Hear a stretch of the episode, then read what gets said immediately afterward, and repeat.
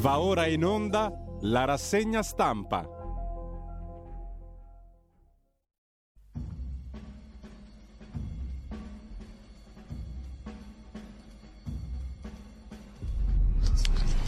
Radio Libertà, le trasmissioni tornano in diretta con la rassegna stampa di Giulio Cainarca. E rieccoci qua, un cordiale buongiorno a tutte le ascoltatrici, a tutti gli ascoltatori da Giulio Cainarca, ben trovati all'appuntamento con la rassegna stampa il mercoledì 23 febbraio 7.33. Come al solito vi ricordo il nostro sito radiolibertà.net, non aggiungo altro, trovate tutto lì. Intanto, mm, come sempre, diamo uno sguardo prima dei quotidiani di oggi anche alle agenzie di stampa e poi recuperiamo la parola del giorno di ieri che abbiamo ignobilmente trascurato e ne aggiungiamo una. Intanto, eh, che cosa succede qua? Benissimo, torniamo alla nostra bella pagina di agenzia dell'ANSA. L'apertura è naturalmente su Putin, che punta l'Ucraina, sanzioni contro Mosca, poi vedremo il film della giornata di ieri. Un'altra notizia invece battuta dall'ANSA intorno a mezzanotte, senza ulteriori dettagli circa quello che è accaduto, si barrica armato in un negozio, in uno store della Apple nella zona di Leidseplein ad Amsterdam. Un uomo ha fatto irruzione armato nell'Apple Store, dopo alcune ore una persona presa in ostaggio è riuscita a scappare, inseguita dal sequestratore, il quale è stato bloccato, poi portato via in ambulanza. L'ANSA non dice niente di più. E eh, sempre dal primo piano dell'agenzia ANSA, violenze sessuali su 63 pazienti, arrestato un falso ginecologo, un cardiologo, tra le vittime anche una minorenne, il tutto è accaduto in Calabria, a Soverato per la precisione, e poi ancora dal primo piano dell'agenzia ANSA di stamani. Il caso Open, l'inchiesta su Matteo Renzi e la sua fondazione, ok del Senato al conflitto di attribuzione che verrà esaminato dalla Corte Costituzionale. È una battaglia di civiltà giuridica, ha detto Renzi al Senato. I pubblici ministeri non hanno rispettato le regole. La lettera di mio padre, questo è violentare le vite, ha detto ancora Renzi in aula. E poi il sottosegretario alla salute Costa, dopo il 31 marzo, è l'annuncio governativo, si va verso un allentamento del pass all'aperto. Ragionevolmente non verrà rinnovato lo stato di emergenza, ha anticipato Ancora il sottosegretario alla salute, mentre per truffa su crediti sanitari da un miliardo è indagato di nuovo il broker Torzi, che fu arrestato per l'acquisto del famoso palazzo a Londra con denaro del Vaticano.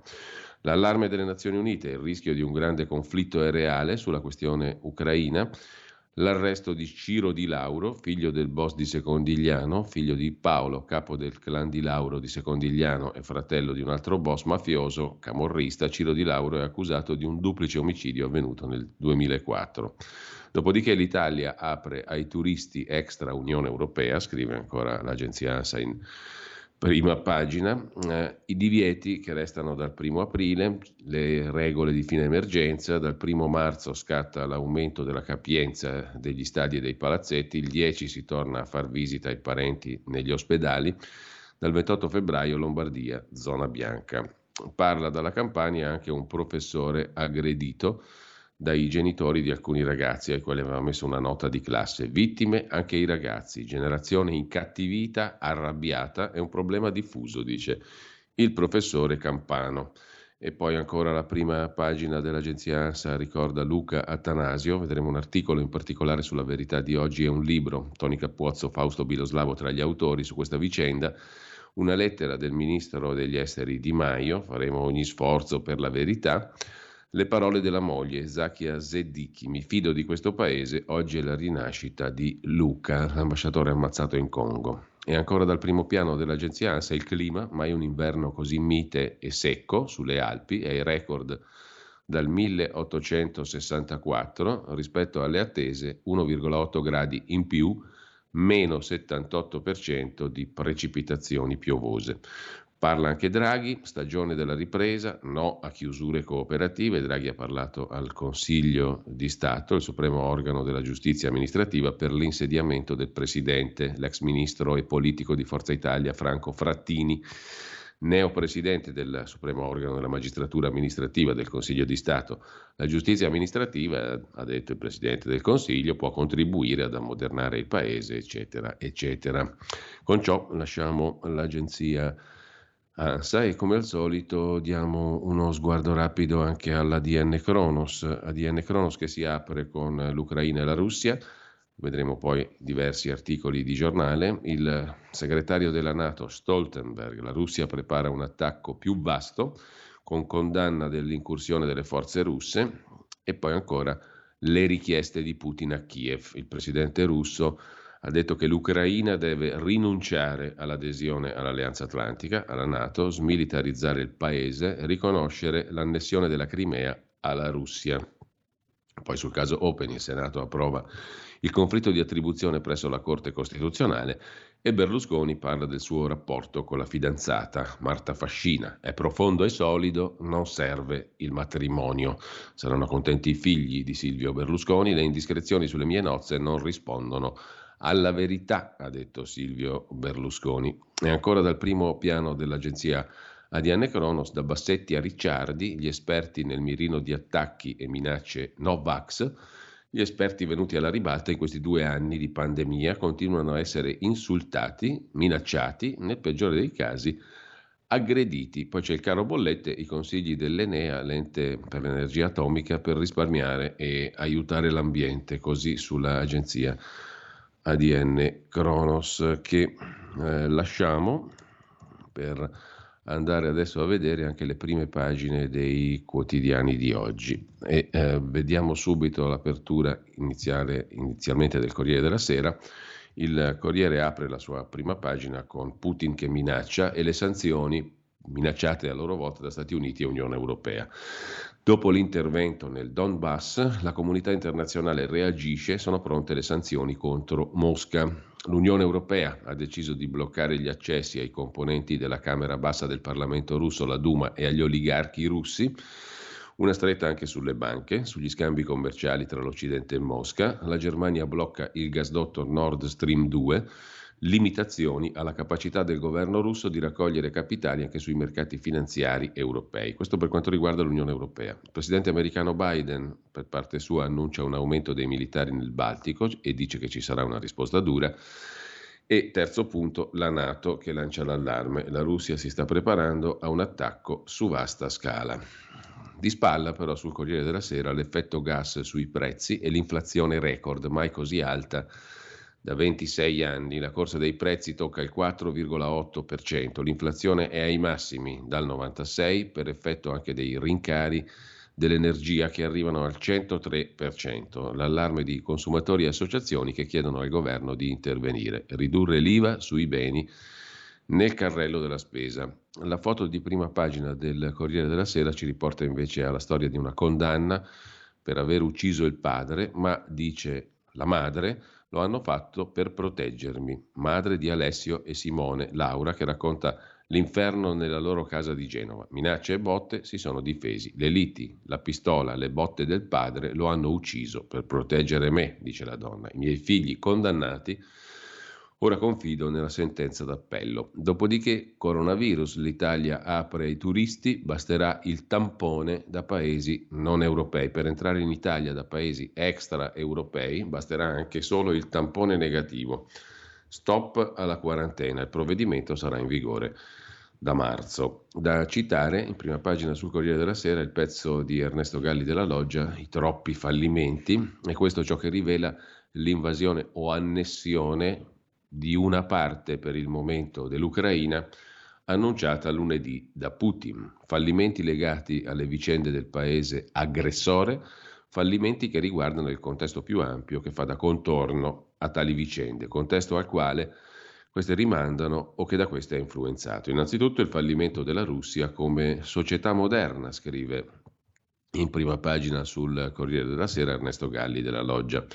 Una società capace di avviare un processo di crescita economica fondato sul progresso tecnico, sull'industria, su meccanismi di mercato. Quel che insomma è riuscito alla Cina non è riuscito alla Russia. Dopo 30 anni dalla fine del comunismo, la Russia è una specie di Arabia Saudita alle porte dell'Europa, capace solo di esportare le riserve di materie prime a cominciare dal gas. Per il resto, al di là di missili e carri armati, la Russia non è in grado di produrre nulla che possa competere con una qualsiasi produzione tecnologica moderna. Sugli scaffali dei nostri negozi non c'è un solo manufatto made in Russia. Di conseguenza la sola grandezza a cui Mosca può aspirare è la grandezza militar territoriale. Quindi la Russia paese fallito. Secondo fallimento l'Unione Europea che non ha sua, una sua politica, che non ha un suo esercito e tutto il resto. Tra i fallimenti c'è infine quello forse maggiore di tutti, il fallimento della globalizzazione come realtà e come ideologia, scrive Galli della Loggia, che conclude, nessuno sa come andrà a finire tra Russia e Occidente, ma cerchiamo di trarne le lezioni del caso. In futuro, nel rapporto col mondo, più realismo, meno astrattezze ideologiche, più attenzione ai rapporti di forza e meno illusioni buoniste. Così ammonisce.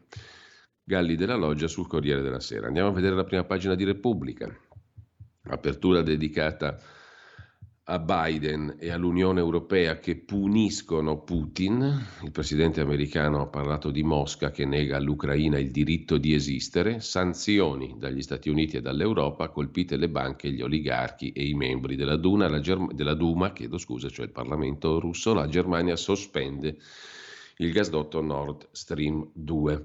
Diktat del Cremlino a Kiev, cioè della Russia all'Ucraina, no alla Nato, dimenticatevi la Crimea e il Donbass. Poi vedremo i vari pezzi e gli inviati di Repubblica dal fronte russo-ucraino, che sono comunque interessanti. Vi segnalo anche l'ex ministro Marco Minniti, ora diventato analista di politica estera in virtù della sua partecipazione alla fondazione di Finmeccanica Leonardo, Il dovere delle democrazie in questa sorta di guerra d'attrito che si sta combattendo nel cuore dell'Europa, la Russia ha ottenuto un chiaro successo tattico. Obiettivo di ogni strategia della pressione è spostare il confine di quello che è possibile, di quello che è concesso. La Russia ha vinto una partita, diciamo così, nel complesso della guerra, mentre lasciamo anche la Repubblica che richiama in prima pagina una questione di cui poi parleremo, Rolex e suite di lusso appalti pilotati dei manager RAI. È una storia o storiaccia di cui non parla praticamente nessuno, poi lo vedremo. Intanto andiamo a vedere anche la prima pagina della stampa, la stampa di Torino che mette in apertura le parole di Biden, Putin la pagherà cara, le sanzioni degli Stati Uniti e dell'Unione Europea contro banche e oligarchi, Blinken, il ministro degli esteri e segretario di Stato americano, annulla l'incontro con l'omologo Lavrov, stop tedesco al gasdotto Nord Stream 2. Salvini e Meloni frenano sulle ritorsioni economiche contro la Russia nonostante la ferma condanna di Draghi. Altra cosa di cui ci occuperemo poi più in dettaglio, a Bologna il sindaco PD Lepore ha regalato la cittadinanza Ius Soli onoraria a 11.000 bimbi. Ha fatto una cosa di sinistra, questa è la notizia, scrive Niccolò Zancan sulla stampa. Il sindaco di Bologna Lepore ha voluto e istituito la cittadinanza onoraria per 11.000 bambini di origine straniera che vivono nella sua città a Bologna, giusto appunto. E sempre dalla prima pagina della stampa, il ministro Speranza, un colloquio del quale poi vedremo qualche passaggio, Così rivoluzioneremo la sanità, annuncia il ministro. Sul Green Pass eh, ragioniamo, ma il Covid non si spegne. Col tasto off abbiamo l'opportunità di trasformare la più dura emergenza sanitaria del dopoguerra in una grande opportunità di ammodernamento e rafforzamento della nostra sanità pubblica, dice il ministro Speranza, che elenca i finanziamenti che alla fine porteranno a qualcosa come 30 miliardi di risorse. Proposito di risorse, MES, l'Europa dice all'Italia, va approvato subito il meccanismo europeo di stabilità. Pagina 14 della stampa se ne occupa Marco Bresolin, inviato del quotidiano torinese a Bruxelles. L'Eurogruppo striglia l'Italia sul MES. Firmate la riforma prima possibile. Nella riunione dei ministri dell'economia a Parigi, Franco dovrà rispondere alle richieste di Bruxelles. L'Eurogruppo si aspetta che il Parlamento italiano ratifichi la riforma del MES il prima possibile perché non esiste un piano B.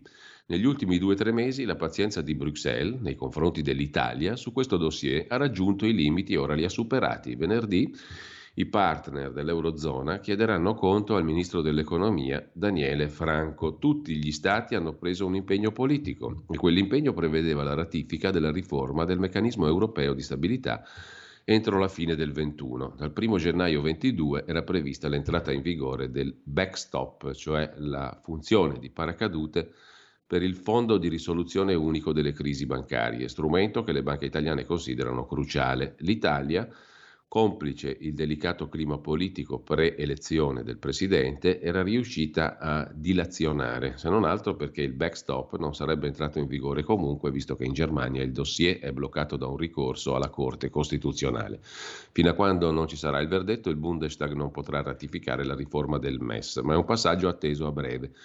Dunque, a Bruxelles vogliono evitare il rischio di rimanere bloccati per i capricci della politica italiana. Del resto, la riforma del MES, che secondo i critici renderebbe più facile la ristrutturazione del debito per i paesi che chiedono assistenza finanziaria, era stata negoziata dal governo ai tempi del Conte 1, sostenuto dalla maggioranza Lega 5 Stelle. Quando si è trattato di chiudere l'intesa, però, il Parlamento aveva rinviato la pratica. Nel novembre 2020 il governo Conte aveva dato il suo ok. Da quel momento è iniziato l'iter per le ratifiche nei vari parlamenti. Siamo in ritardo di due mesi sulla tabella di marcia.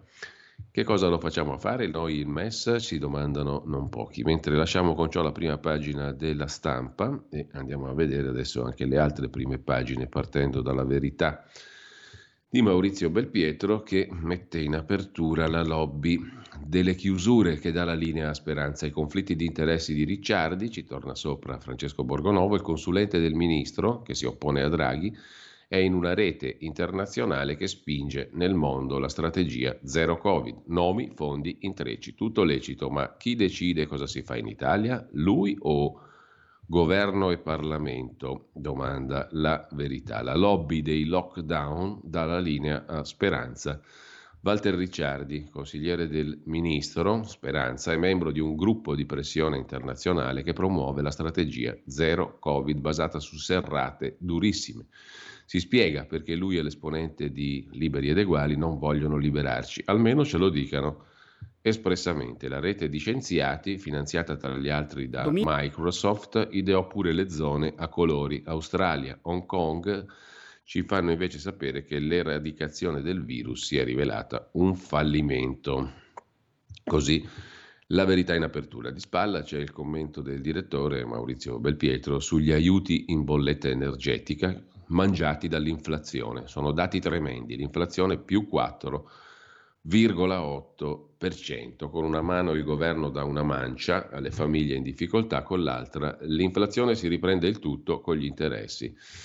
L'operazione non è a somma zero, scrive Maurizio Belpietro in prima pagina sulla verità di oggi. Il commento sulla inflazione, appunto, che si divora eh, anche gli aiuti economici che eventualmente il governo dà. Il paese è finito in bolletta, è una bolletta carissima con una mano il governo dà una mancia, con l'altra l'inflazione si riprende tutto con gli interessi e minaccia la ripresa economica. Il caro vita incide su tutto e innesca il circolo vizioso dell'economia e le tensioni dell'Est ci colpiscono duro. Il carrello della spesa aumenta del 6% e spazza via gli aiuti decisi dal governo. I dati diffusi dall'Istat sovrastati dalla narrazione ottimistica dei media, scrive Maurizio Belpietro in prima pagina. C'è poi la foto di Renzi che assalta i pubblici ministeri e stravince al Senato, ma in tribunale i suoi familiari prendono sberle. Lo racconta Giacomo Amadori il giglio tragico,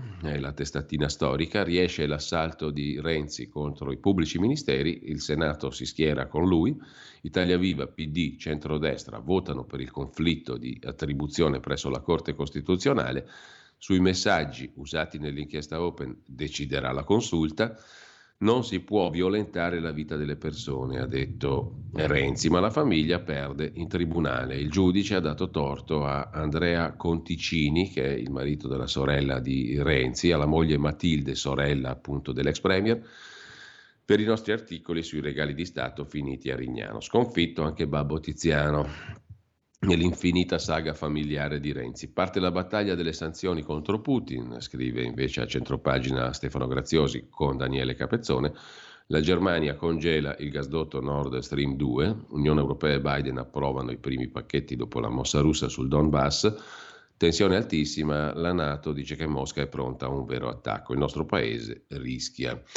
Poi c'è uno studio commentato da Alessandro Rico, condotto negli Stati Uniti, tra i bambini da 5 a 11 anni, più ricoveri per l'influenza che per il Covid e la sindrome infiammatoria multisistemica, sindrome MISC, che ne è una complicanza. Sono i risultati di uno studio condotto in 11 stati americani. Da noi intanto, in assenza di statistiche, si tiene in piedi il carrozzone del terrore per inseguire i piccini con la siringa, scrive la verità in prima pagina. Dalla prima pagina della verità, poi il pezzo di Fabio Amendolara, la nave di Ciotti torna a fare la spola, soltanto ieri sbarcati altri 573 migranti con il maxi sbarco di 573 persone della Diciotti ad Augusta in Sicilia sono 4.701 gli immigrati che hanno raggiunto l'Italia da inizio anno. Il ministro dell'Interno Lamorgese è riuscito a far peggio rispetto al 2021, quando a febbraio gli sbarcati avevano raggiunto quota 4.151. La Morgese non muove un dito e continua a chiacchierare di accoglienza con gli omologhi di Francia, Spagna e Germania. Ieri li ha ricevuti al Viminale senza che gli altri paesi europei facciano alcun cenno alla redistribuzione. A dare una stretta ai taxi del mare ci ha pensato la Corte di giustizia europea che ha riaffermato il diritto degli Stati a effettuare controlli anche sulle navi delle organizzazioni non governative. Con ciò lasciamo la prima pagina della verità, andiamo a vedere subito anche la prima pagina di Libero, apertura e titolo principale dedicato al salasso ucraino. Pagheremo noi il conto di Putin. L'Occidente impone sanzioni alla Russia, blocca il gasdotto sul Baltico sarà una mazzata per l'economia italiana e la maggioranza si divide. Commento di Alessandro Sallusti, fu un errore rompere con lo zar Putin. Questione di realpolitik. Il nemico, se non lo puoi annientare, lo devi portare dalla tua parte. Un altro assalto fallito intanto per i pubblici ministeri di Milano, non c'è alcun reato, archiviata l'inchiesta sui soldi del presidente della regione Lombardia Fontana in Svizzera. Anche questo lo vedremo meglio, poi in primo piano ancora sul quotidiano libero, pure il PD che vota contro i PM per l'inchiesta su Renzi, ma Liberi ed Eguali e 5 Stelle invece votano contrariamente al PD, giallorossi spaccati sul caso Open. E infine il referendum, occasione storica per liberarci, lo ha detto Matteo Salvini eh, presentando il libro Lobby e Logge. Se i due libri, Lobby e Logge e il sistema, fossero stati scritti in qualsiasi altro paese, sarebbe successo il finimondo, hanno detto gli autori del libro, Alessandro Sallusti, direttore di Libero, e Luca Palamara durante la presentazione del libro ieri a Roma insieme al leader della Lega, Matteo Salvini. Il fatto che non sia successo proprio nulla è la prova che le toghe condizionano la vita democratica del paese, ha detto Sallusti rispondendo alla giornalista Mirta Merlino che moderava l'incontro. Il racconto del direttore di Libero e dell'ex presidente dell'Associazione Nazionale Magistrati ha dunque offerto l'occasione per affrontare molti temi al centro del dibattito sulla giustizia in queste settimane. Ha detto Salvini, riferendosi ai prossimi referendum sulla giustizia, siamo di fronte a un'occasione storica per riformare la magistratura. Referendum che esponenti della maggioranza di governo vorrebbero però far finire su un binario morto, indicando come data per il voto l'ultima settimana di giugno. La Lega vuole anticipare il 26 giugno, ma siamo seri, ha detto Salvini proprio ieri è arrivata eh, la richiesta del governo attraverso un ordine del giorno a, al mille proroghe presentato alla Camera dalla Lega, approvato col contributo di tutti i gruppi, per abbinare il referendum alle elezioni amministrative. Senza una forte campagna referendaria e un accorpamento alle prossime amministrative, il traguardo del quorum appare difficile da raggiungere. La Lega rischia di rimanere isolata Oltre alla contrarietà che hanno sempre manifestato PD e 5 Stelle, si è aggiunto il no di Fratelli d'Italia a due quesiti, quello sulla legge Severino e sulla modifica della carcerazione preventiva. Salvini comunque ha ripetuto più volte di essere pronto a raccogliere la sfida, anche senza i due referendum su eutanasia e cannabis, che certamente avrebbero eh, catalizzato l'attenzione degli ascoltatori, degli elettori, chiedo scusa. La riforma della giustizia elaborata dalla ministra Cartabia in discussione in Parlamento se venisse approvata potrebbe neutralizzare il referendum. Le modifiche della Guarda Sigilli renderebbero superfluo il loro svolgimento. In Italia i processi sono eterni, con circa 6 milioni e mezzo di italiani in attesa di sentenza, ha detto Salvini, invitando tutti i presenti a votare perché chiunque non solo un politico o una persona importante può incappare nelle maglie della giustizia. Dopodiché Salvini ha voluto ricordare che parte della magistratura si professa di sinistra e io non sono tranquillo, sarei preoccupato comunque anche se un giudice fosse della Lega. Un conto è avere le proprie convinzioni, l'importante è che non si traducano in provvedimenti giudiziari. Quanto alla responsabilità dei giudici che sbagliano e alle loro valutazioni di professionalità, il referendum che doveva modificare le norme sulla responsabilità civile dei magistrati è stato dichiarato inammissibile dalla Corte Costituzionale. Salvini ha poi fatto un cenno alla vicenda accaduta a Luca Morisi, suo ex responsabile della comunicazione, crocifisso per settimane sui giornali pur senza aver commesso alcun reato. Morisi, ha detto Salvini, ha pagato per la mia vicinanza. A fargli eco, Palamara, l'ex capo del sistema, l'ideologia di alcune toghe si riverbera sui processi, ha detto Palamara. Per Sallusti il discorso sulla giustizia riguarda vari aspetti, il sistema che ha alterato il corso della democrazia con quattro governi caduti proprio a causa delle influenze della magistratura, serve un segnale forte, così libero che lasciamo per andare a vedere anche la prima pagina del Tempo di Roma, rapidamente, il Tempo apre con i parcheggi d'oro del sindaco di Roma Gualtieri, il nuovo piano di mobilità urbana. Il sindaco abbatte la funivia della Raggi, ma alza i prezzi delle strisce blu 3 euro all'ora. Si punta sul ferro e le navette express, sdoppiamento della metropolitana, cambia la ZTL, insomma parcheggi d'oro. Questione squisitamente romana, mentre l'AMA, l'agenzia raccolta dei rifiuti, paga la raccolta, poi la ricompra al doppio. Autogol sui rifiuti verdi di Roma. Sul referendum e le amministrative niente trucchi sulla data, scrive Francesco Storace, sì eh, della Camera all'Election Day. È passato un ordine del giorno leghista con 371 voti a favore, solo 7 contrari per il cosiddetto Election Day. Ora la Morgese accolga la decisione dei deputati e accorpi il referendum alle amministrative, facendo risparmiare, come sottolinea anche la Lega, 200 milioni. Sono referendum di tutti noi, dicono i leghisti, e offriamo al popolo la possibilità di decidere. Infine, dal tempo di Roma Va segnalato anche il pezzo di politica estera su Biden che punta ai soldi, giro di vite contro Putin con le sanzioni. Parla l'ex direttore del Dipartimento dei Servizi Segreti, il DIS, l'ambasciatore Massolo, per fermarlo, sanzioni e colpi alla reputazione. Poi vediamo meglio l'intervista. Dal tempo però passiamo al messaggero, sempre rimanendo ai quotidiani romani. Il messaggero tra le varie cose mette in prima pagina il sistema Sabaudia, le tangenti, le cui notizie sono uscite ieri, gli amici favoriti con bandi su misura, atti falsi, depistaggio della sindaca, appalti frazionati, accordi sotto banco, una strategia per eliminare le ditte rivali e favorire le società di imprenditori amici, un piano B per sbaragliare la concorrenza addirittura un doppio gioco scoperchiato dagli inquirenti che hanno messo in luce il sistema Sabaudia per il quale la sindaca Gervasi è finita ai domiciliari con altre 10 persone. Una notizia, eh, anche questa interessante, eh, la dà anche il mattino. Qui siamo a Napoli, il prete ospitava i vertici dei clan di Camorra in chiesa.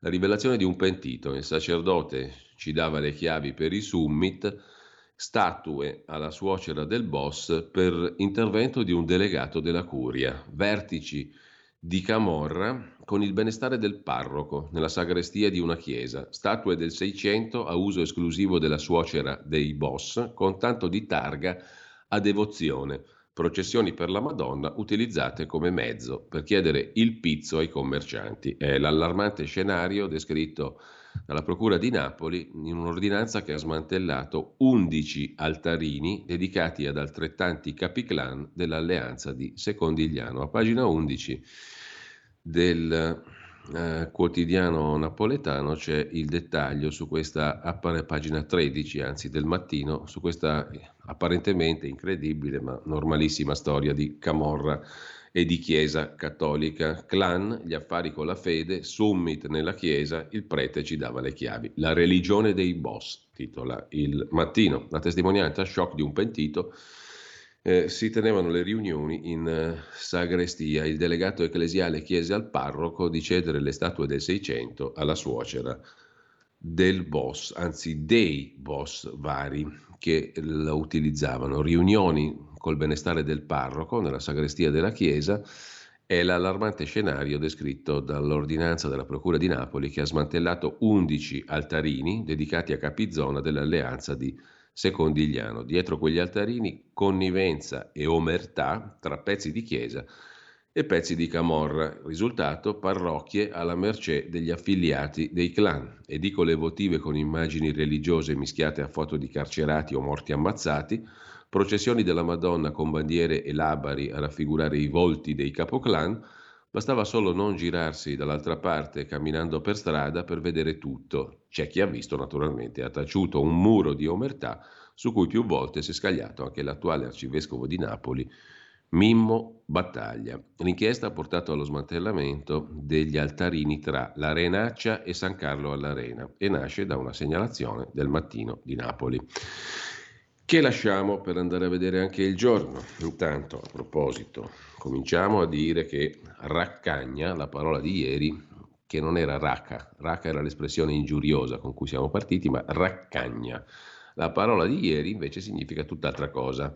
Acquavite, grappa e deriva dal vocabolo lombardo racca, che sta a significare il graspo dell'uva o racchio, piccolo grappolo d'uva, appunto, forse dal latino volgare, che eh, rimanda alla parola eradiculare, da radicula, forse dall'etrusco racle o recle.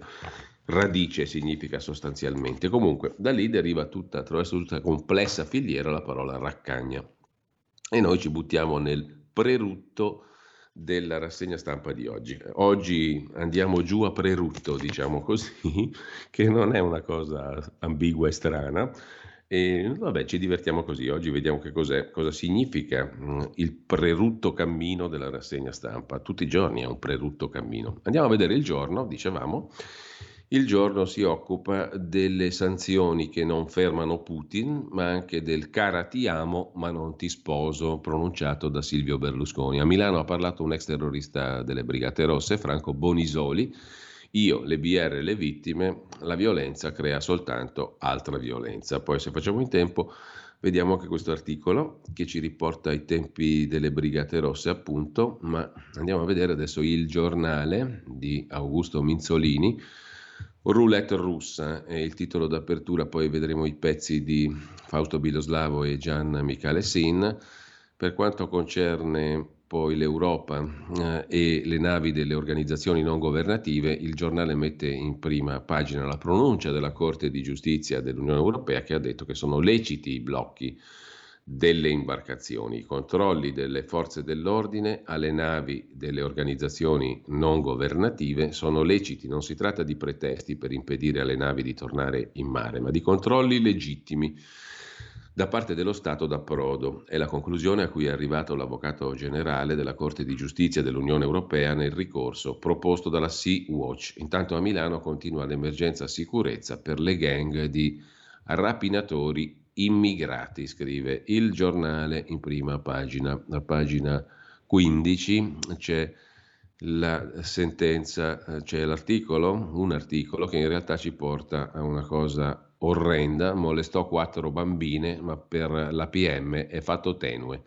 Un anno per un 25enne che lavorava in un maneggio, malore di una mamma alla lettura della richiesta, un fatto non di particolare gravità che non avrebbe causato ripercussioni sulla vita emotiva e sull'andamento scolastico delle vittime. Questa è la sbalorditiva motivazione alla base della richiesta della Procura di Milano di condannare ad appena un anno di carcere un italiano ventottenne a processo con rito abbreviato con l'accusa di avere molestato quattro bambine tra i 5 e i 9 anni in un notissimo maneggio alle porte di Milano dove le piccole frequentavano un corso di equitazione. La procura poi, al termine della requisitoria, ha chiesto di concedere all'imputato un'attenuante specifica per particolare tenuità del fatto. La decisione finale spetterà alla GUP Vincenza Maccora il 21 marzo.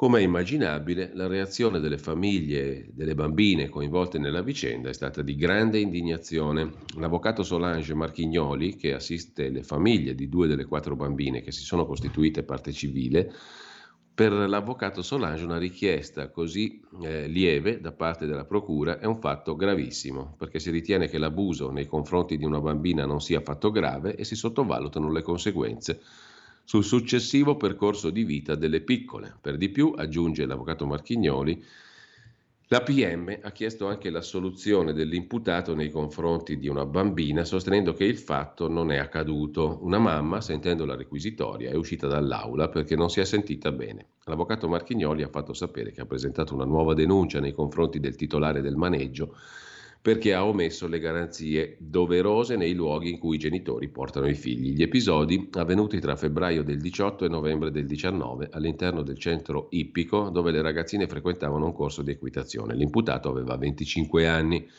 Secondo le testimonianze delle bambine, il giovane le avrebbe spinte in più occasioni all'interno della selleria per molestarle. Brandendo un coltello avrebbe minacciato di ucciderle se avessero raccontato le violenze.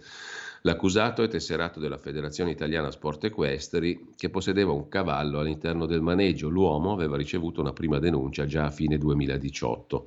Nel dicembre 2020 il Tribunale della Federazione Italiana Sport Equestri gli aveva combinato la sanzione di 5 anni di sospensione. Ciò nonostante, nel marzo scorso risultava ancora a piede libero. All'epoca gli istruttori del maneggio l'avevano definito un personaggio atipico, magari esibizionista, ma tranquillo, testimonianze che gli avevano evitato il carcere e i domiciliari. Vedremo cosa deciderà il GUP in questo caso. Lasciamo però la prima pagina del giornale con la Raggi che pesca un'altra poltrona, l'Expo 2030 è nelle sue mani, scrive il giornale in prima pagina. Di che cosa si tratta? Virginia Raggi trova una poltrona, anzi gliela trova il sindaco Gualtieri, l'Expo 2030, l'ex sindaco, presidente della commissione speciale del Comune di Roma per Expo 2030. Calenda vota per lei e scatena l'ira dei renziani, scrive il giornale. Poi si allarga il fronte per l'Election Day con i referendum e le amministrative si risparmiano 200 milioni e infine una svolta salva turismo, stop alle quarantene per chi arriva in Italia, scrive il giornale che lasciamo per andare a dare uno sguardo anche al fatto quotidiano. Il fatto di Marco Travaglio che apre con un fotomontaggio, metà faccia è quella di Berlusconi, metà faccia è quella di Renzi. Renzi è la nuova nipote di Mubarak, vergogna al Senato, PD e destre contro i pubblici ministeri, 5 Stelle e Leu a favore. Assalto alle toghe. Il leader di Italia Viva mente su Fondazione Open come Berlusconi mentì su Rubi e la casta trascina la Procura di Firenze alla Corte Costituzionale perché sequestrò i WhatsApp di un tizio non eletto rispettando la legge. Questo è l'argomento di apertura. Sull'Ucraina Putin per ora fermo al Donbass, sanzioni Stati Uniti e Unione Europea contro i russi e poi in taglio alto l'autorità anticorruzione, l'ANAC, che lancia l'allarme, scrive il fatto sopra la testata. I rincari delle materie prime rischiano di far saltare in aria gli appalti del PNRR, serve una legge, si attende la risposta del governo.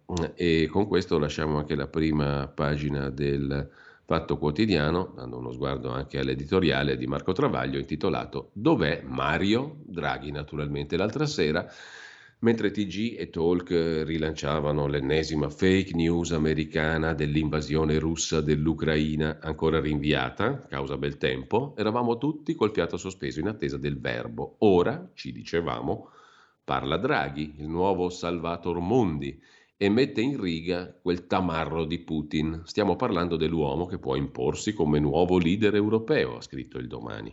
L'uomo, Draghi, a cui la Merkel lascia il testimone della guida dell'Unione Europea, ha scritto la stampa. Lo ama, scrive Libero, e gli dice sei tu il capo dell'Europa, tant'è che Draghi è l'Europa e tutto il resto. Insomma, è il non plus ultra, è il massimo che abbiamo, è un personaggio incredibile. Quando parla Draghi tutti sono in ascolto, ha scritto il ministro Brunetta e non succedeva da Ottaviano Augusto, perché supera anche leader regionali come Cavour e De Gasperi nel bene e come Mussolini nel male. Questo l'ha detto l'incredibile Brunetta. Ha fatto sognare il mondo, scrive più modestamente Fabio Martini sulla stampa. Vi pare dunque che un tal pezzo d'uomo come Draghi non sia in grado di fermare l'armata rossa? È vero, scrive Travaglio, che non riesce neppure a spegnere le scaramucce fra i partiti presunti alleati del suo governicchio alla frutta, ma queste sono miserie su cui neanche s'abbassa. Grande è stata la nostra delusione nel vedere esternare tutti i leader del mondo tranne uno, il fenomeno Draghi. Forse deluso dall'esito della sua annunciata missione a Mosca, che in patria gli è valsa candidature al Nobel per la pace, ma al Cremlino non ha suscitato un plissé, neanche un appuntamento nell'anticamera di Putin o sotto il tavolone e Biden chiama tutti e si scorda proprio il capo dell'Unione Europea appena incoronato sul trono del sacro draghiano impero. Perché Draghi non se lo fila nessuno? La risposta non può che essere una. Hanno tutti troppa paura di lui, con la L maiuscola, scrive Marco Travaglio sul Fatto Quotidiano. Andiamo a vedere adesso anche la prima pagina del domani di Carlo De Benedetti, apertura sull'Occidente che prova a fermare l'invasione russa con le sanzioni, ma c'è da segnalare, pagine interne, la rivolta dei sindaci del PD che, referendum o no, dicono che la legge Severino L'incandidabilità va cambiata dopo il no di Letta al referendum. Se non si vuole abolire la legge, modificatela per i reati minori, chiedono anche i sindaci del Partito Democratico, così andando nella stessa direzione della Lega, dei radicali, di chi ha sostenuto il referendum anche sulla legge Severino. La stragrande parte dei procedimenti finisce nel nulla, ha detto il sindaco di Bari De Caro, presidente dell'Anci. Nel frattempo a Genova si fanno le prove generali del terzo polo Toti, Calenda, Renzi. Alle comunali il sindaco uscente Bucci, centrodestra, ha già raccolto l'appoggio di azione di Carlo Calenda. Potrebbe essere una mossa per mettere in crisi la Lega, ancora in lite col presidente della regione, scrive domani in primo piano. Vi segnalo anche il pezzo di Tiziano Scarpa, scrittore, su Venezia e l'incapacità di inventarsi qualcosa di nuovo. Sabato 19 al Teatro La Fenice di Venezia, sabato scorso, si festeggiavano i 60 anni della casa editrice Marsilio. Per farlo si è messa in scena l'impotenza dei teatri lirici a interagire davvero con la nostra epoca per celebrare una delle case editrici più importanti d'Italia la Fenice ha scelto ancora una volta un'opera tratta da una commedia di Goldoni, l'incapacità di Venezia di inventarsi qualcosa di nuovo. Lasciamo domani, andiamo a vedere anche Avvenire, il quotidiano di ispirazione cattolica che in primo piano, oltre alle sanzioni light contro la Russia, mette anche due notizie piuttosto interessanti. La Chiesa spagnola ha scelto il cammino della trasparenza sui casi di pedofilia, si è affidata allo studio di avvocati Cremades, Calvo, Sotelo, per un'indagine esterna, indipendente, sulle denunce di abusi sessuali a minori in ambito ecclesiastico, una commissione indipendente in Spagna. In Giappone invece saranno risarciti i disabili sterilizzati, inumana e discriminante. Così il giudice dell'Alta Corte di Osaka ha definito la legge di protezione eugenetica in vigore in Giappone tra il 1948 e il 1996 e lo ha scritto nella sentenza che ha riconosciuto le responsabilità del governo. A pagina 14 c'è l'articolo sulle sterilizzazioni in Giappone, il mea culpa, adesso arrivano i risarcimenti per le vittime. I giudici hanno bollato come inumana quella che era la legge di protezione eugenetica. Furono 25.000 i giapponesi sottoposti alla sterilizzazione che aveva lo scopo di prevenire la nascita di bambini con caratteri inferiori. Riconosciuta a tre persone una somma complessiva di 27 milioni e mezzo di yen, la metà di quanto richiesto, scrive avvenire. Da avvenire adesso andiamo a vedere rapidamente anche la prima pagina del riformista di Piero Sansonetti che apre con eh, Renzi che inchioda i pubblici ministeri di Firenze e il Senato conferma sono fuori legge. E poi il caso Ranucci, i verbali del processo di Verona, il vice direttore di Rai 3, conduttore di Report No, il video non era manipolato, dice Ranucci, ma insomma ha ragione Ranucci, il conduttore di Report, che dichiara che il video che noi abbiamo messo online, nel quale lui francamente non fa proprio una bella figura, era un video manipolato. No, ha torto marcio. E sapete chi lo dice? Lo stesso Ranucci. Siamo andati a cercare i verbali del processo che si svolse a Verona nel 2018 e vide uno contro l'altro Ranucci e Flavio Tosi. Ranucci tentò di comprare un video hard che, dice lui, avrebbe distrutto Tosi. Purtroppo il video non esisteva. In quei verbali Ranucci esclude che quei video fossero manipolati. Dunque, quando ci ha accusato di aver messo online materiale manipolato, Ranucci ci ha diffamato, scrive il riformista in prima pagina. Il manifesto, invece, il quotidiano comunista, apre la sua prima pagina stamattina con le grandi impotenze. Vale a dire, sulla crisi ucraina l'Unione Europea all'unanimità decide per le sanzioni, ma graduali e blande. Biden annuncia misure contro gli oligarchi e ribadisce invasione ancora possibile, mentre Putin ha il via libera della Duma per impiegare le truppe all'estero. Questo è l'argomento di apertura sulle grandi impotenze, come titola appunto il manifesto, il quotidiano comunista. Oggi esce anche Panorama, andiamo subito a vedere anche la copertina del settimanale diretto da Maurizio Belpietro. Panorama apre stamattina con la parola d'ordine, o meglio il titolo, vietato dire donna, dichiararsi felici della propria identità, come ha fatto la cantante Adele, è pericoloso, un gesto che scatena odio, minacce, inchiesta sul Tribunale del Politically Correct che in nome delle minoranze nega la libertà a tutti. Questa è la copertina di Panorama l'articolo principale. Per la politica interna, invece, carissimi nemici, Salvini e Meloni, e poi ancora 0-0 palla al centro, le manovre per far nascere il grande centro con tutti i protagonisti vari. Eh, il caos ormonale post vaccini è il titolo del terzo pezzo di primo piano sul settimanale Panorama.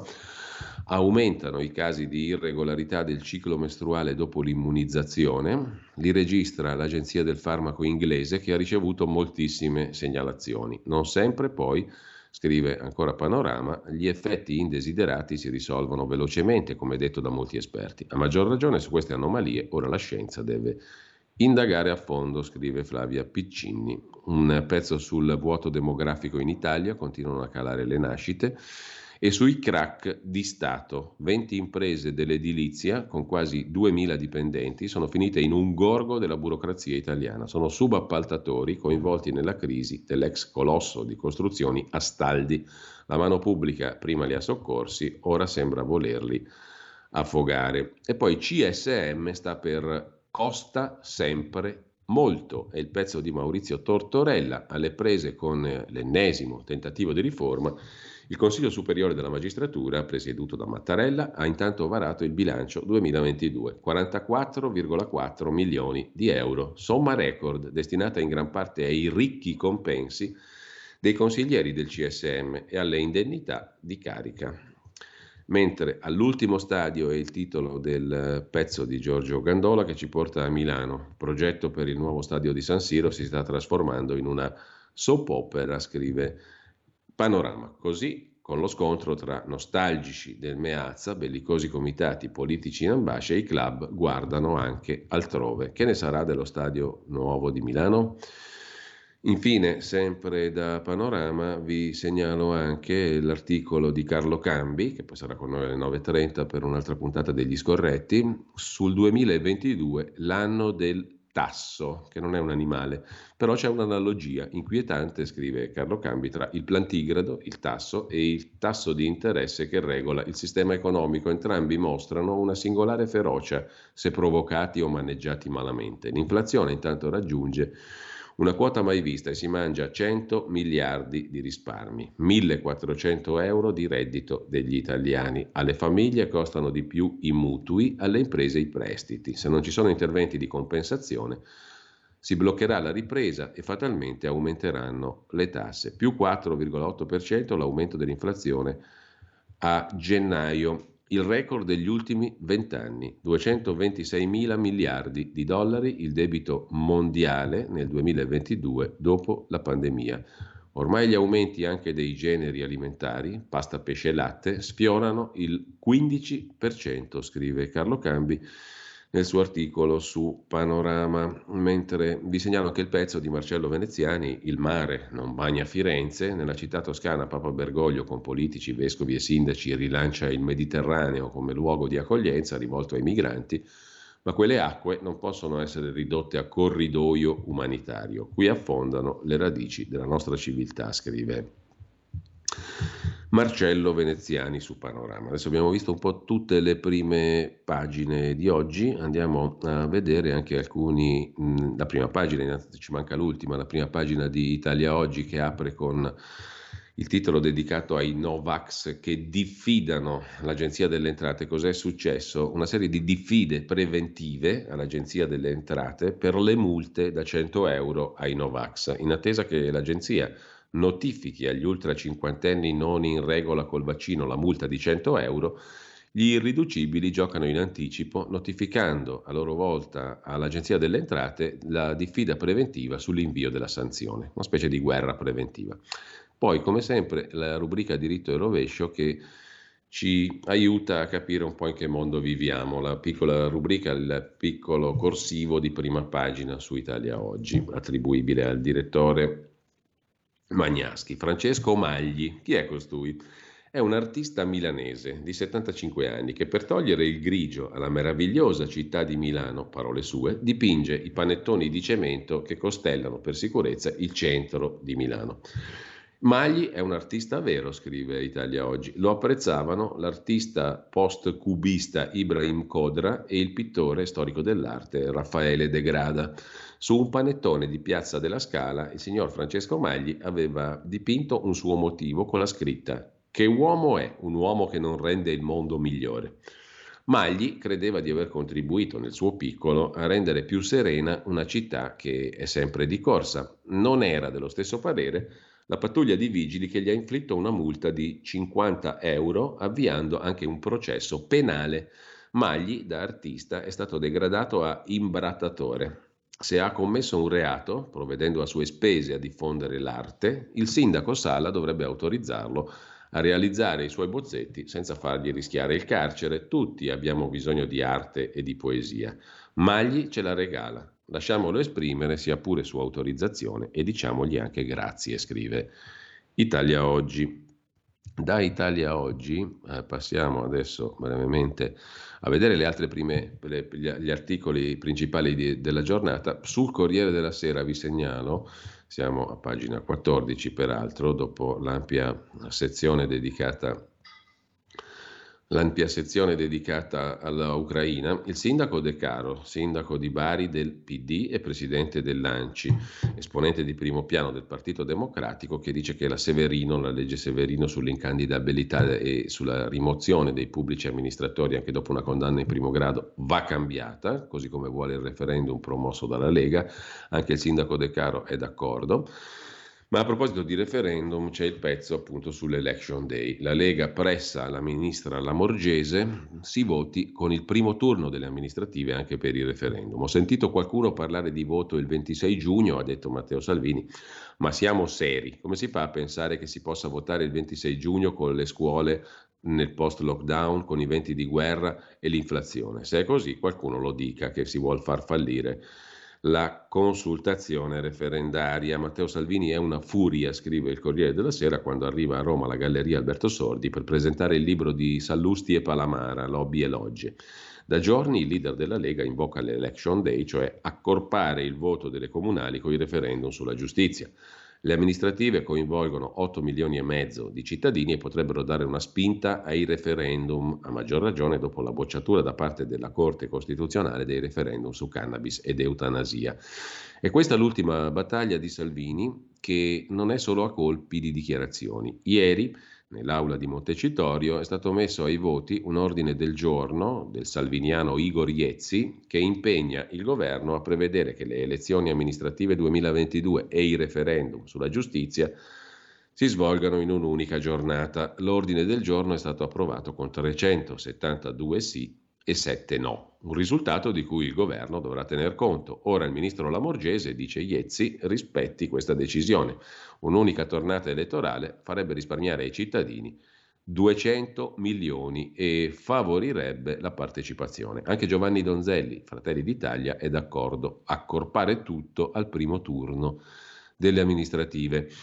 Salvini, come dicevamo, e lo riporta anche il Corriere della Sera, ha parlato pure di Luca Morisi. Oggi Luca sta bene, riprenderà a lavorare, ma gli sconsiglio di tornare a lavorare con me. Lo dico da amico, lui è bravissimo, ma lo faccio per il bene suo, ha detto Salvini. Ho cercato di proteggere non il collaboratore di partito, ma l'amico, ha detto Salvini. E quando è uscita tutta la porcheria di nessuna rilevanza politica, non ho esitato un secondo a dire è un amico e lo difendo. È stata una cosa di rara cattiveria, per un fatto di rilevanza penale nulla, uscito a una settimana, dieci giorni dal voto, e poi archiviato due mesi dopo con tre righe sui giornali, ha detto Salvini di Morisi.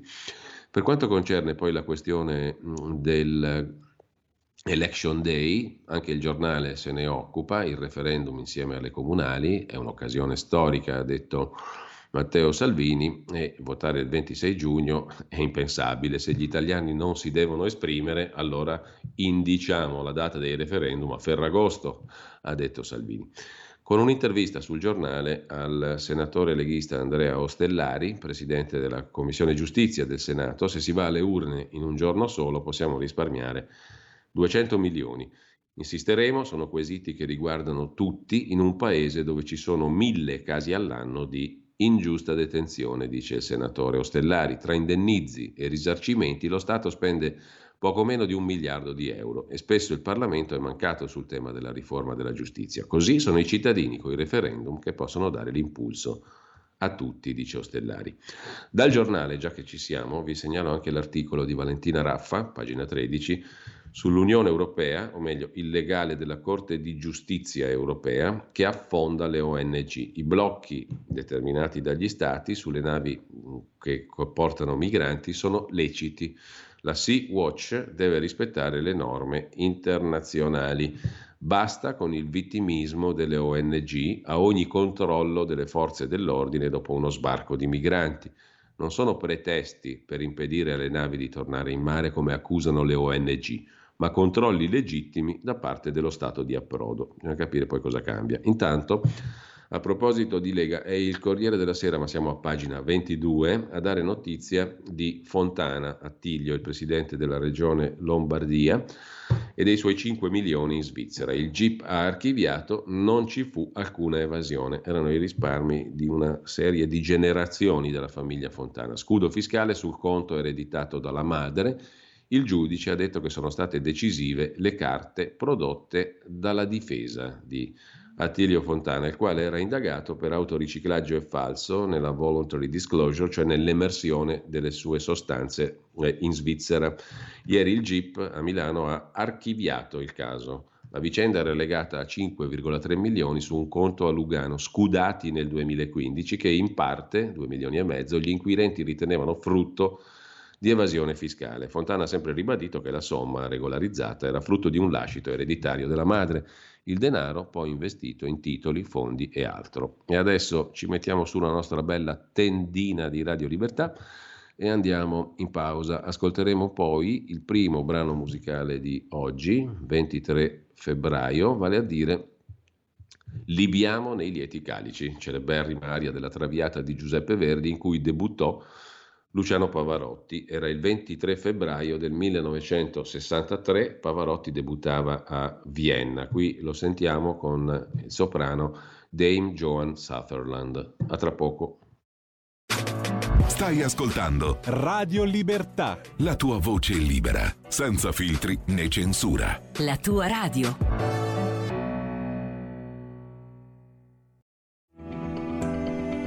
Il meteo.it presenta le previsioni del giorno.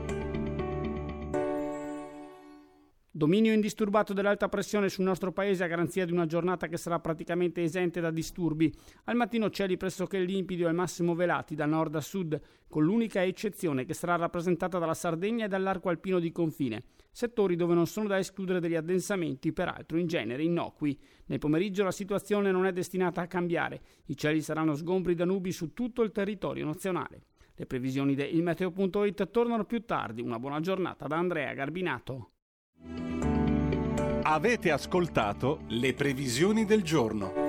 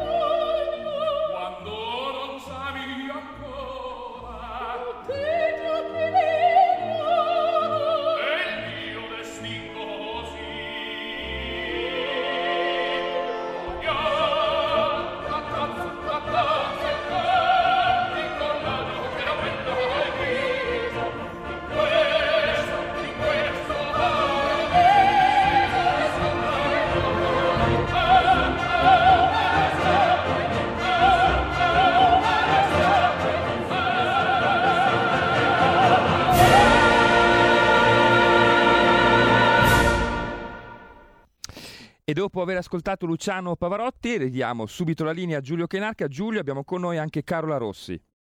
Benissimo, grazie a Giulio Cesare Carnelli e un buongiorno a Carola Rossi che è in collegamento buongiorno. telefonico con noi. Carola, facciamo un bel Giulio. saltone come al solito alle ore 12 e di che cosa parla oggi il tuo talk dalle 12 alle 13? Allora, oggi appuntamento diviso in due perché avremo una prima parte in compagnia di Alessia Arturi, una consulente assicurativa che eh, ci aiuterà a fare un po' di chiarezza nel mondo delle assicurazioni. Eh, la nostra ospite principalmente cercherà di eh, sfatare anche un po' di pensieri, diciamo, i luoghi comuni legati proprio anche all'utilizzo e alle finalità eh, degli strumenti assicurativi, quindi cercherà di rispondere a tutte le domande basilari partendo proprio dal perché e quando è utile eh, stipulare una, un'assicurazione e mm. eh, come si deve approcciare a questo mondo per evitare anche di incappare magari in eh, diciamo, servizi che non sono proprio necessari alle, alle nostre finalità. Nella seconda parte invece cambiamo completamente argomento perché oggi è uno dei mercoledì dedicati allo speciale La Meneghina, quindi staremo in compagnia di Carla De Bernardi che eh, ha dato là a questo viaggio alla scoperta e riscoperta, oserei dire, della nostra città di Milano e oggi partiremo proprio dal, dall'inizio, dalla, dalla, fondazione, quindi parleremo proprio delle origini della città di Milano, come è nata, come parleremo del cosiddetto mito di fondazione della città di Milano e insieme a Carla quindi inizieremo a capire proprio da dove è cominciato tutto, quindi un appuntamento da non perdere perché poi insomma questi appuntamenti quindicinali ci accompagneranno alla scoperta veramente di tante curiosità, di tanti personaggi e avvenimenti che hanno permesso a Milano di diventare la città che conosciamo adesso. Bene, Quindi la nostra multiforme, proteiforme Carla De Bernardi ci farà compagnia. È, è arrivata anche alle 12.30 con, questo, con questa nuova rubrica. Carola, dovevi esatto. dire qualcos'altro? Cosa devo dire? Mi sono persa qualcosa? no, assolutamente no, diretta. era una domanda e per cui io sono molto felice di dare appuntamento a chi ci sta seguendo alle 12, dalle 12 alle 12.30 assicurazioni e poi cambiamo, cambiamo registro con la menina Carla De Bernardi. Eh. Grazie esatto, davvero a Carola Rossi, a più tardi ci allora. sentiamo dopo. a, a dopo, grazie. Intanto, già che ci siamo, vi ricordo alle 9.30 mm, Carlo Cambi, parleremo di moltissime cose, dall'Ucraina alla canna del gas, all'inflazione, a Draghi, giocatori di poker, tante altre questioni. E ancora eh, da segnalare ehm, per la nostra mattinata Zoom, 90 minuti in mezzo ai fatti alle 10.42 Paola D'Amico, come tutti i mercoledì, la nostra amica e collega del Corriere della Sera, amica degli animali, che oggi ci parlerà di muli, un animale preziosissimo, peraltro è intelligentissimo. E poi eh, l'Ucraina in primo piano. Chi è Vladimir Zelensky? Come si sta comportando il presidente ucraino e come si sta comportando l'America davanti alle sfide? Antonino Danna ne parla con il nostro Stefano Graziosi di questo tema. Eh, vi segnalo anche nel pomeriggio alle 15.10 Pierluigi Pellegrin con la sua terza pagina e con Luca Beatrice di Libero dedicata a Pasolini. Pasolini al Giro d'Italia. Questo rischia di diventare la lunga serie di mostre dedicate a Pierpaolo Pasolini in occasione del centenario della nascita. Bisogna uscire dall'intento celebrativo e museificante che eh, non sarebbe stato certamente neanche negli intenti di Pierpaolo Pasolini. Lui, urticante, anticonformista, antimodernista e eretico, difficilmente avrebbe tollerato una museificazione della propria opera. Questo per quanto riguarda grossolanamente la nostra giornata, poi l'appuntamento come sempre anche per il giro nei territori con Semi Varin dalle 13 alle 15, potere al popolo.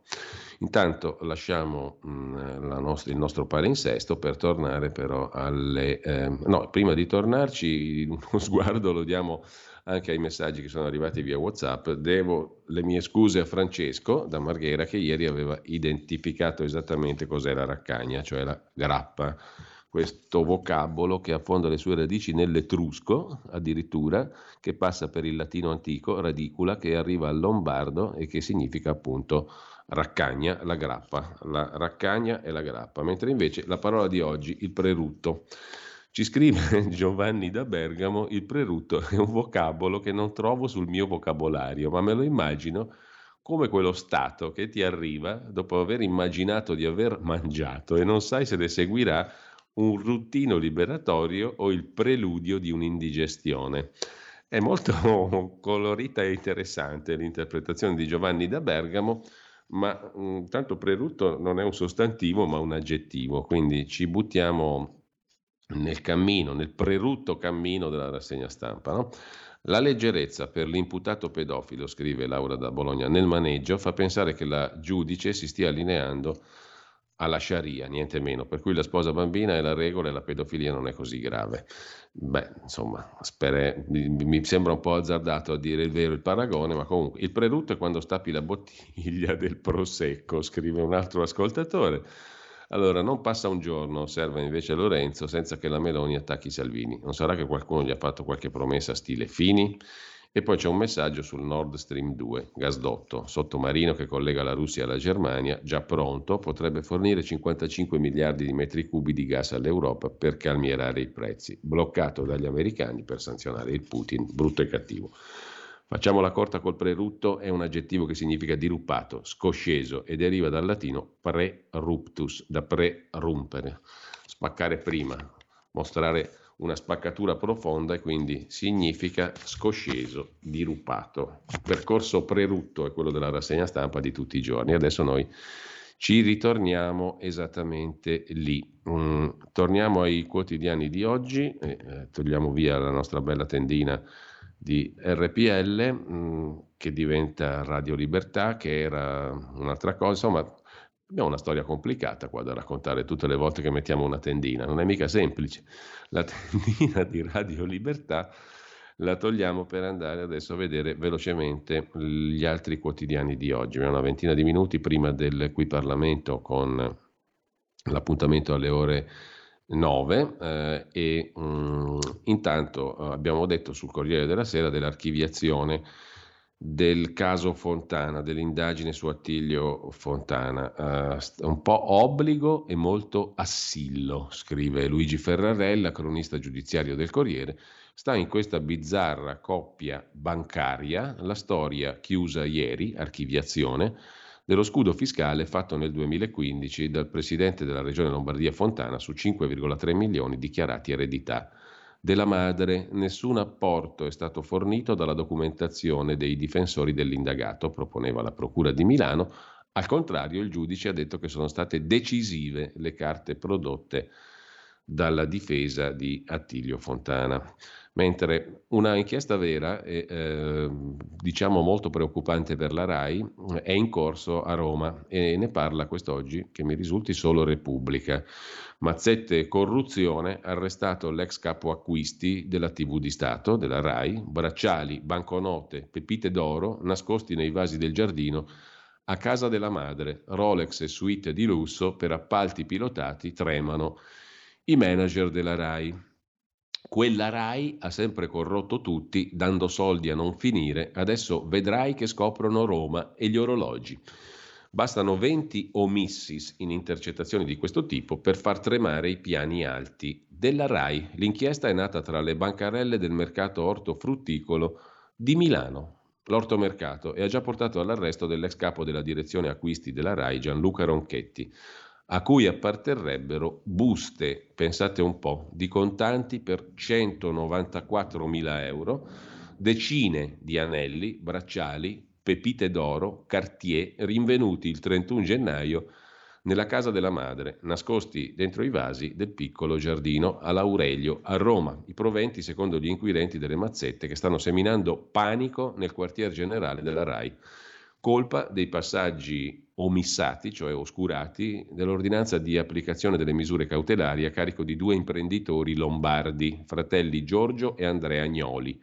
Segreti che, una volta concluse le indagini, potrebbero inguaiare altri manager della RAI. Gli omissis riguardano infatti un sistema diffuso di irregolarità attuate da dipendenti RAI per favorire l'aggiudicazione di appalti ad alcuni operatori del settore servizi di facchinaggio e manovalanza per allestimenti scenici nei centri di produzione RAI di Milano e Roma, frutto dei mutamenti dell'assetto organizzativo che impone anche alla RAI di applicare il codice dei contratti pubblici. In sostanza, nelle gare che la controllata del Tesoro, la RAI, ha centralizzato ormai otto anni fa, c'è qualcosa che non funziona da tenere però coperto finché la Guardia di Finanza non avrà completato il lavoro coordinato dal PM Claudia Terracina.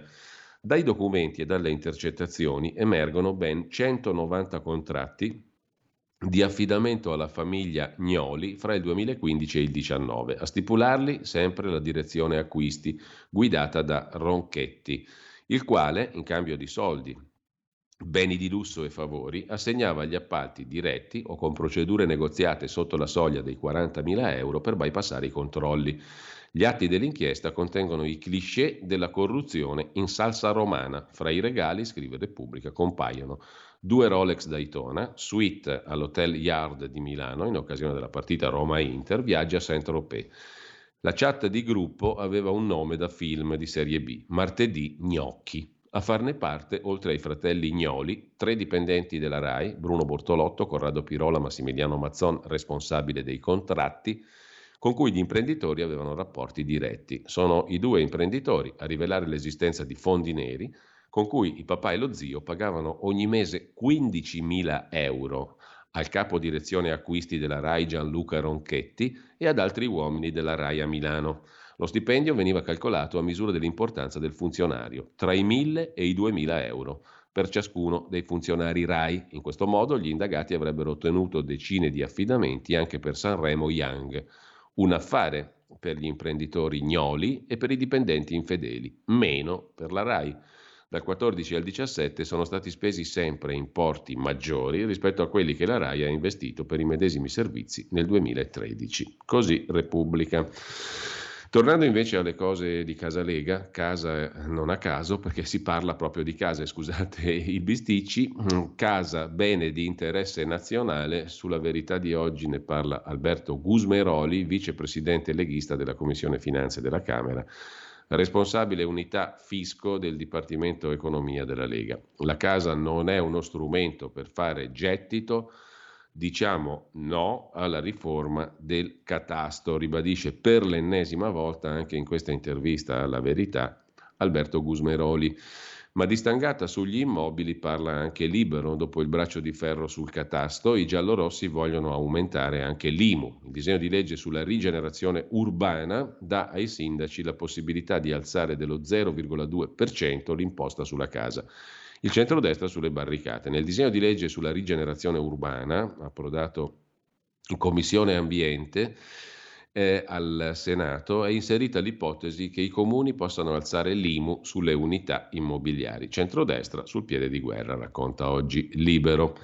Dal giornale invece vi cito la corrispondenza da Kharkiv, Ucraina, di Fausto Biloslavo, l'enclave filorussa in fiamme, le colonne di blindati sul confine, a Donetsk l'eco delle cannonate, lo scontro sarà per Mariupol, fuga in Polonia dei giovani ucraini, scrive Biloslavo sul giornale, diverse unità di artiglieria verso Chernobyl per i timori di un possibile blitz dalla Bielorussia. Un italiano che vive nel Donbass dice abbiamo patito tanto in otto anni, la gente comune è molto stanca. Le cannonate sono riprese alla grande dal mattino, i soldati di Mosca non si sono visti, ma i blindati vanno verso la linea del fronte. Lunedì notte, nella piazza con la statua di Lenin, fuochi d'artificio e bandiere russe. Putin ha dato una scossa mondiale, dice un italiano che vive da tempo nella roccaforte filorussa separatista di Donetsk. Ne abbiamo patite tante, adesso voglio vedere chi attacca i russi. La gente comune è stanca e vuole solo che questa guerra finisca una volta per tutte. C'è anche il pezzo sul giornale di Gian Michalessin, l'obiettivo segreto dello zar, Odessa e le coste del Mar Nero. Mosca non si fermerà al Donbass, ma si espanderà a est, nell'area industriale. Ecco perché di tante forze in campo. L'area fino a Mariupol è il 9% del paese e ospita 6 milioni di persone. Ma sull'Ucraina c'è anche il bel pezzo del nostro Antonino Danna su Italia Oggi, pagina 10. Un presidente comico in Ucraina, Vladimir Zelensky, Rus Zelensky, eh, russofono ma anche europeista, vive di battute, non ha visione. Vinse le elezioni col 73%, oggi ha il 62%, così riassume il quotidiano Italia Oggi il pezzo di Antonino Danna sulla situazione ai vertici dell'Ucraina, sostanzialmente un paese diviso a metà tra chi di lingua e cultura ucraina guarda all'Europa e chi di lingua e cultura russa guarda a Mosca, cattolici i primi, ortodossi i secondi. L'Ucraina ha acuito le divisioni che Henry Kissinger nel 2014 aveva auspicato che si dovessero appianare. La cosa comica è che il comico che governa l'Ucraina è un russofono, sebbene europeista e populista. Inizia così l'articolo di puntualizzazione sull'Ucraina di Antonino Danna. Ma vi segnalo anche, già che siamo su Italia Oggi, il breve pezzo di Domenico Cacoppardo su Claudio Mandia, 17enne, che dopo il liceo a Battipaglia era trasferito a New York per frequentare un college. Il 21 febbraio è stato trovato morto nella sua stanza nel dormitory della scuola. Ieri le prime indiscrezioni dicono di un'espulsione dal college a causa di un compito copiato da un collega. L'accaduto è doloroso, ricorda Cacopardo, ma bisogna tenere presente che la peggior mancanza che si possa fare nelle scuole americane è proprio copiare i compiti altrui. È goliardia in Italia, è gravissimo negli Stati Uniti.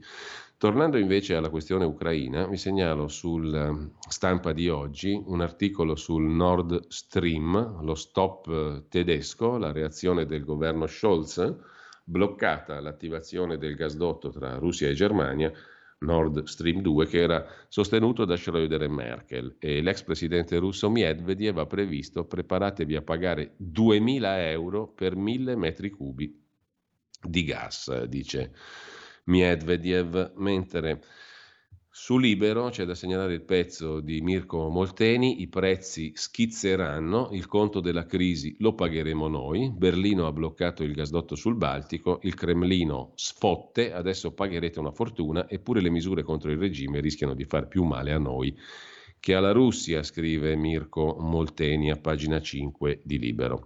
Sempre su Libero poi c'è un articolo di Maurizio Stefanini sulla regione ribelle del Donbass, miniere, coloni russi e un pizzico di KGB, è il Donbass per cui si combatte, territorio povero, conteso fra cosacchi e tartari, quello di Donetsk e Lugansk diventa centrale grazie al carbone nell'Ottocento. La carestia e Stalin hanno fatto il resto, ma c'è anche un'intervista su Libero, sempre di Mirko Molteni, a Gianandrea Gaiani, direttore di analisi difesa.it, Mosca non si prenderà l'Ucraina, prevede Gaiani, esperto di strategia, il riconoscimento dei ribelli è solo per evitare ritorsioni di Kiev, come fu in Georgia, dice Gaiani. Da Libero passiamo velocissimamente al Tempo di Roma. Avevamo citato l'intervista a Giampiero Massolo, ex direttore del DIS, il Dipartimento Informazioni e Sicurezza che coordina i servizi segreti, già ambasciatore.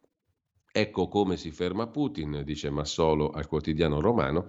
Le sanzioni non saranno sopportabili dall'economia di Mosca, incideranno molto e la reputazione di Putin crollerà, il presidente russo pagherà un prezzo altissimo, ma anche l'Europa, Italia e Germania hanno un punto debole comune, la loro vulnerabilità sulle forniture energetiche. Cosa vuole la Russia? Riscattare la sconfitta dell'Unione Sovietica nella guerra fredda, dice Massolo, e vedere riconosciute sfere di influenza, dividendo Europa e Stati Uniti.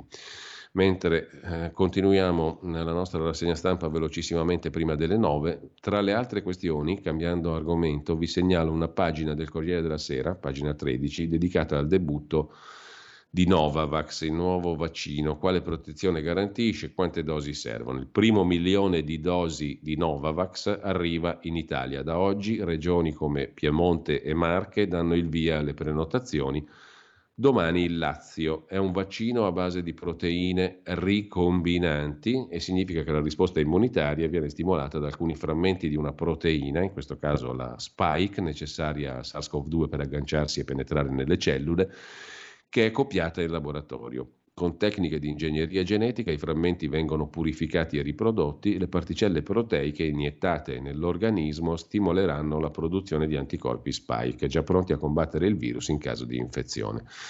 Qual è il valore aggiunto di Novavax? A chi è raccomandato, agisce contro la Omicron, è sicuro e via dicendo. Il debutto di Novavax, quale protezione garantisce, quante dosi servono? Sulla questione Covid poi c'è un lungo colloquio di Paolo Russo sulla stampa di Torino, pagina 13, con Roberto Speranza.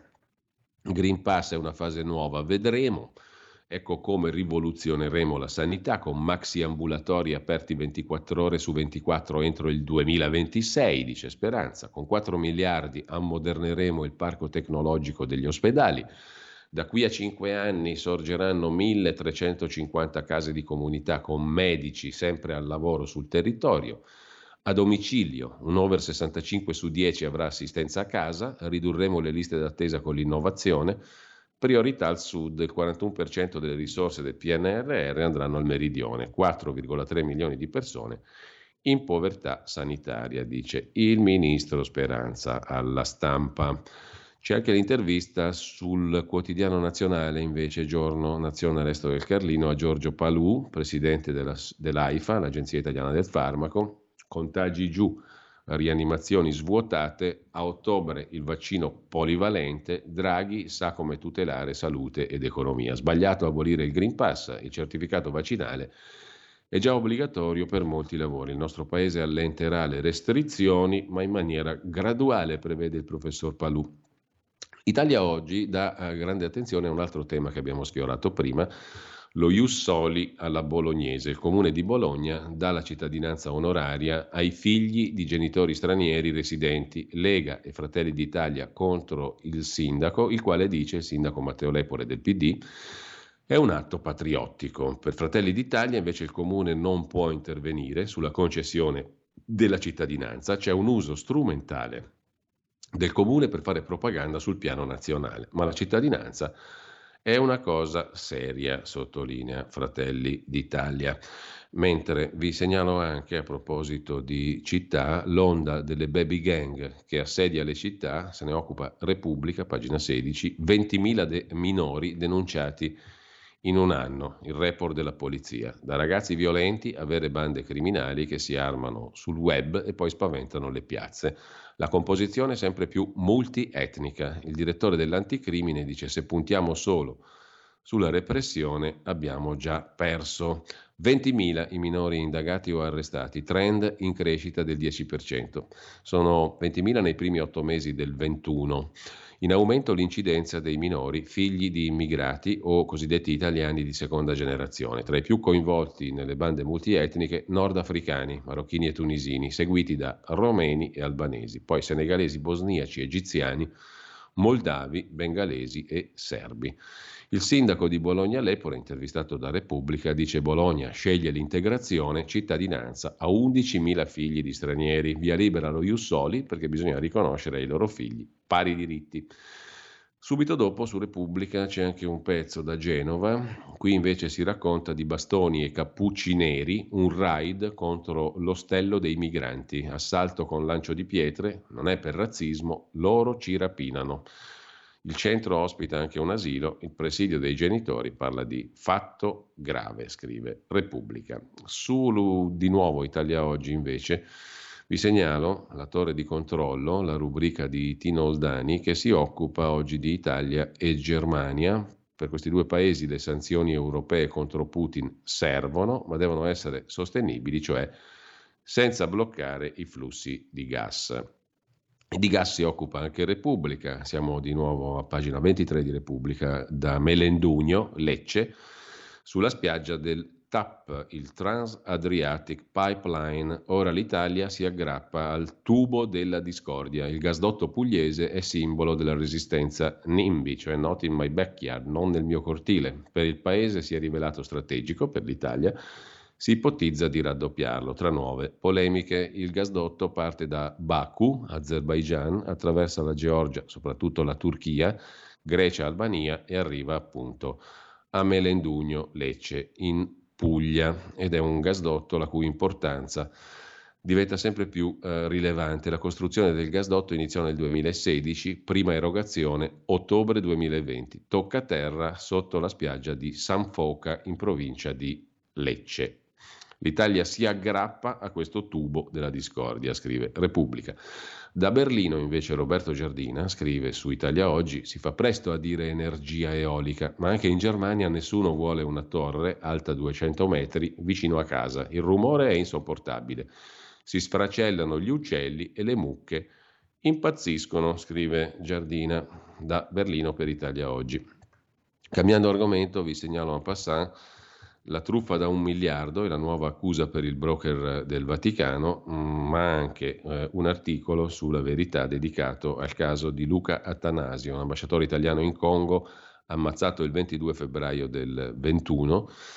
La storia del riscatto non regge, scrivono Stefano Piazza e Luciano Tirinnanzi sulla verità di stamani. Poi vedremo magari anche il perché non regge sulla scorta di un libro, Delitto diplomatico, eh, La morte di Attanasio e Iacovacci in Congo, scritto da Toni Capuozzo, che firma la prefazione Fausto Biloslavo, Antonella Napoli, Stefano Piazza e Matteo Giusti.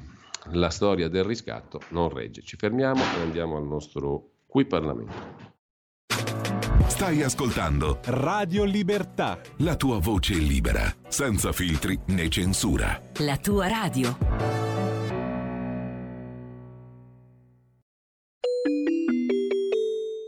Qui Parlamento. E io do il benvenuto e il buongiorno a Elena Maccanti, deputata torinese della Lega, capogruppo della Lega in Commissione Trasporti, componente della Commissione parlamentare di vigilanza del sistema radiotelevisivo. Buongiorno a Elena Maccanti, grazie per essere con noi in questa Buongiorno, rubrica buongiorno, gestita buongiorno a dal te, gruppo della Lega alla Camera. buongiorno Elena. Allora, Buongiorno a eh, te inta- Giulio e a tutti i radioascoltatori di Radio Libertà, è sempre un piacere essere con voi.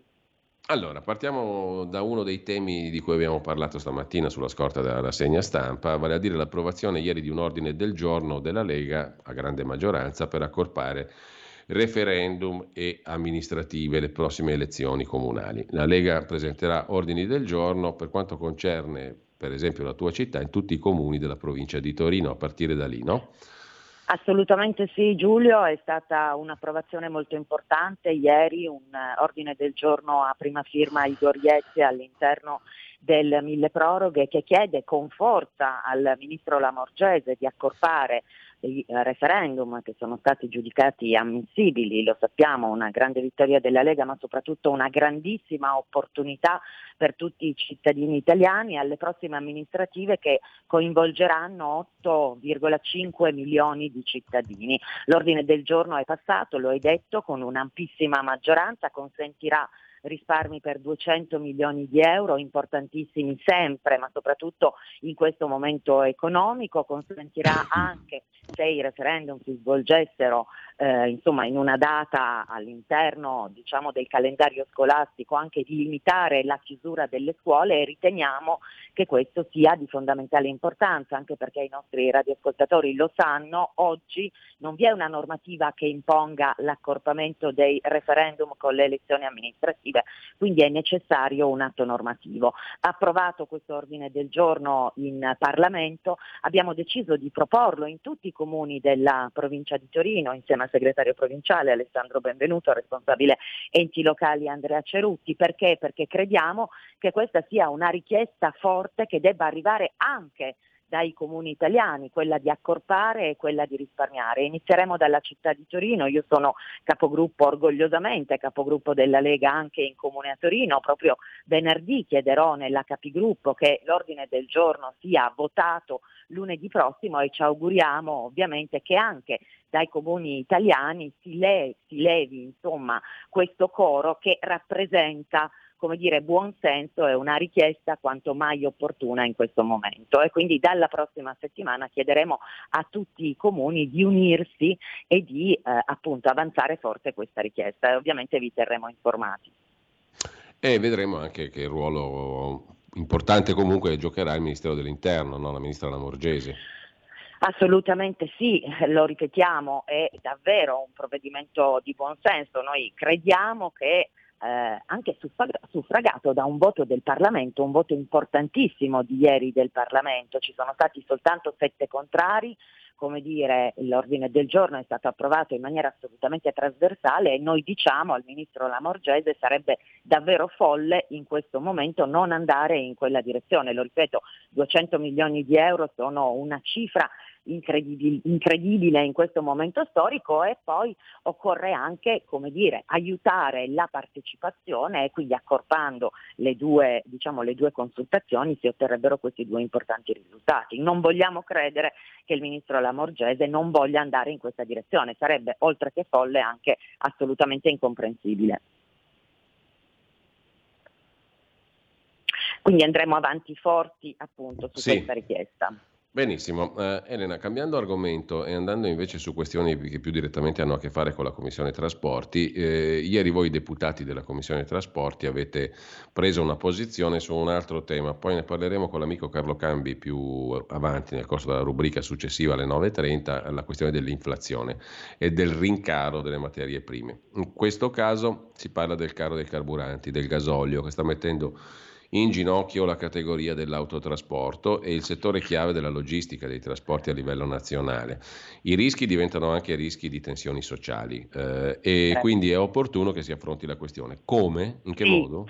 Guarda, è un momento molto difficile per l'autotrasporto, per tutto il settore della logistica. Purtroppo in questi giorni abbiamo assistito anche a dei fermi spontanei e eh, in corso un dialogo aperto con il governo, in particolare con il viceministro Bellanova. C'è stato un incontro la scorsa settimana e poi c'è stato un nuovo incontro ieri che però non ha prodotto a sentire insomma, la voce della categoria non ha prodotto per il momento alcun risultato. Noi crediamo che il confronto debba certamente essere in sede governativo, che quindi debba andare avanti naturalmente questo confronto con il viceministro Bellanova e con il governo, ma vogliamo con forza portare diciamo, questo tema anche in un confronto in sede parlamentare. Allora con Edoardo Rixi, che è il nostro responsabile federale infrastrutture, lo abbiamo fatto ieri e lo formalizzeremo oggi nell'ufficio di presidenza, chiediamo che si apra all'interno della Commissione Trasporti della Camera un ciclo di audizioni, l'apertura di un vero e proprio tavolo in sede parlamentare oltre che governativa. Noi vorremmo aprire appunto questo ciclo di audizioni che venissero anche allargate non soltanto alle sigle sindacali che oggi hanno rappresentanza all'interno del tavolo governativo, ma a tutte le associazioni di categoria. Vogliamo sentire la voce di tutte le associazioni di categoria, appunto non soltanto delle sigle sindacali, proprio per poter trovare anche in sede parlamentare un confronto e uno sbocco a una situazione che devo dirti ci impensierisce tantissimo proprio per il futuro. È chiaro che c'è un momento di emergenza altissimo, ma è chiaro che ci sono alcune categorie che pagano più di altre. Questa è una battaglia contro il caro gasolio, ma tu lo sai, ne avrete parlato tantissimo, anche contro il caro bollette che la Lega sì. porta avanti davvero per prima da eh, tantissimo tempo. Proprio oggi alla Camera alle 12 ci sarà peraltro un'informativa del Ministro Cingolani proprio sul caro bollette e la Lega ovviamente come dire, segue questa vicenda con grandissima attenzione ma soprattutto con fattiva collaborazione nel decreto energia Matteo Salvini che per primo dire, ha lanciato questo forte allarme, è riuscito a inserire i 7 miliardi appunto per contrastare il caro bollette ma non si tratta che un primo passo importantissimo cui però devono seguire altri provvedimenti e il tavolo dell'autotrasporto e della logistica è una delle azioni che stiamo mettendo in campo. Ripeto, lo formalizzeremo oggi in ufficio di presidenza. Speriamo di poter aprire questo tavolo parlamentare nel più breve tempo possibile, perché lo abbiamo visto, credo che appunto sia emerso forte anche nel corso della tua rassegna stampa, i fermi spontanei, le preoccupazioni sono veramente altissime e si, se si fermasse l'autotrasporto e la logistica le conseguenze anche per i cittadini sarebbero davvero elevatissime in un momento difficile. Quindi anche su questo vi terremo informati, la posizione della Lega è molto chiara.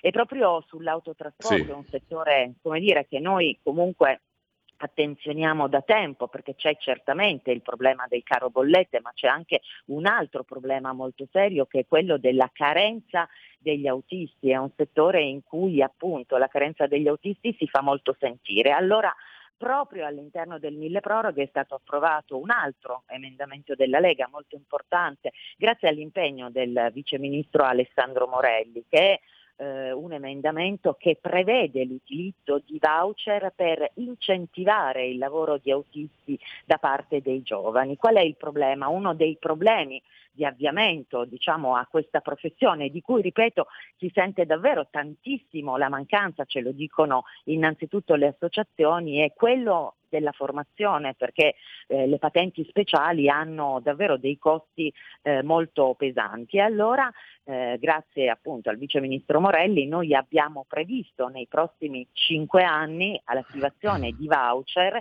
che consentiranno ad almeno 10.000 under 35 di intraprendere l'attività eh, di autista. Anche questo è un provvedimento di cui la Lega va orgogliosa, piccoli passi, piccole modifiche, piccole battaglie che quotidianamente combattiamo e vinciamo, che però mettere, metteremo a sistema e produrranno importanti risultati. Ecco Elena, approfitto della tua presenza qui per chiederti anche di un'altra macro questione, no? a proposito di cose che si leggono e si sentono. Il ministro delle infrastrutture e dei trasporti, appunto, il ministro Giovannini eh, va ripetendo che esistono cifre colossali a disposizione per il settore infrastrutture, trasporti eh, e per la transizione ecologica legata a questi settori. Insomma, si parla di più di 100 miliardi di euro tra PNRR e altri fondi pubblici. Mm, cosa c'è di reale? Perché queste cifre rischiano di, smar- di, farci smarrire, di disorientarci. Sono vere, sono false, sono debito? Cosa c'è sotto? Quali sono i progetti reali? Che ruolo hanno gli enti locali, le regioni, i comuni? Insomma, certo, una serie di domande alle quali mi pare che finora si è data poca risposta concreta. Assolutamente sì, proprio oggi eh, in, alle 13 il ministro Giovannini eh, relazionerà in Commissione Trasporti sui fondi PNRR esattamente oggi e eh, come dire, sarà particolarmente interessante sentire le sue parole. Sono fondi veri, eh, sono, stati, insomma, sono stati allocati su opere di fondamentale importanza, noi stiamo discutendo proprio in questi giorni anche un altro documento che è il documento per la mobilità ferroviaria, il vecchio accordo di programma tra il governo e eh, RSI e proprio diciamo, all'interno di questo documento di mobilità ferroviaria abbiamo lanciato un grosso allarme che riguarda per esempio la TAV, poiché per la TAV non tutti i fondi allocati sono presenti, un'opera fondamentale non soltanto per il Piemonte, lo dico orgogliosamente da piemontese, ma eh, per tutta, mi, mi viene da dire per tutta Europa, all'interno però che ha avuto anche un percorso molto tortuoso, è stato soltanto grazie alla Lega, ve lo ricorderete, e grazie all'ingresso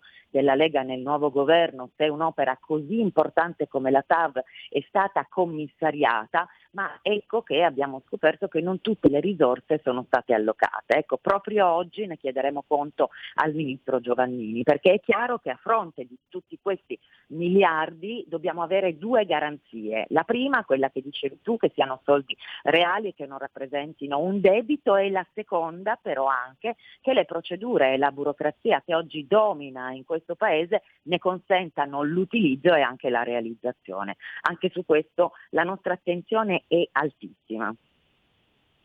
Ultima questione, anzi due questioni, eh, per quanto macro questioni, eh, sulla questione delle bollette, dei rincari energetici di cui tu hai parlato prima, questione che riguarda tutti, tutta Italia sostanzialmente. Adesso la crisi ucraina fa balenare altri cupi scenari nel caso di una guerra, però eh, eh, da un punto di vista pratico, oltre ai soldi messi a disposizione, parte sono a coprire in parte eh, i rincari dal governo che fare? Perché è una bella domandona questa grossa. E poi un'altra cosa, Scusa, prendo spunto via anche... un attimo la linea, me la ripeti, scusami.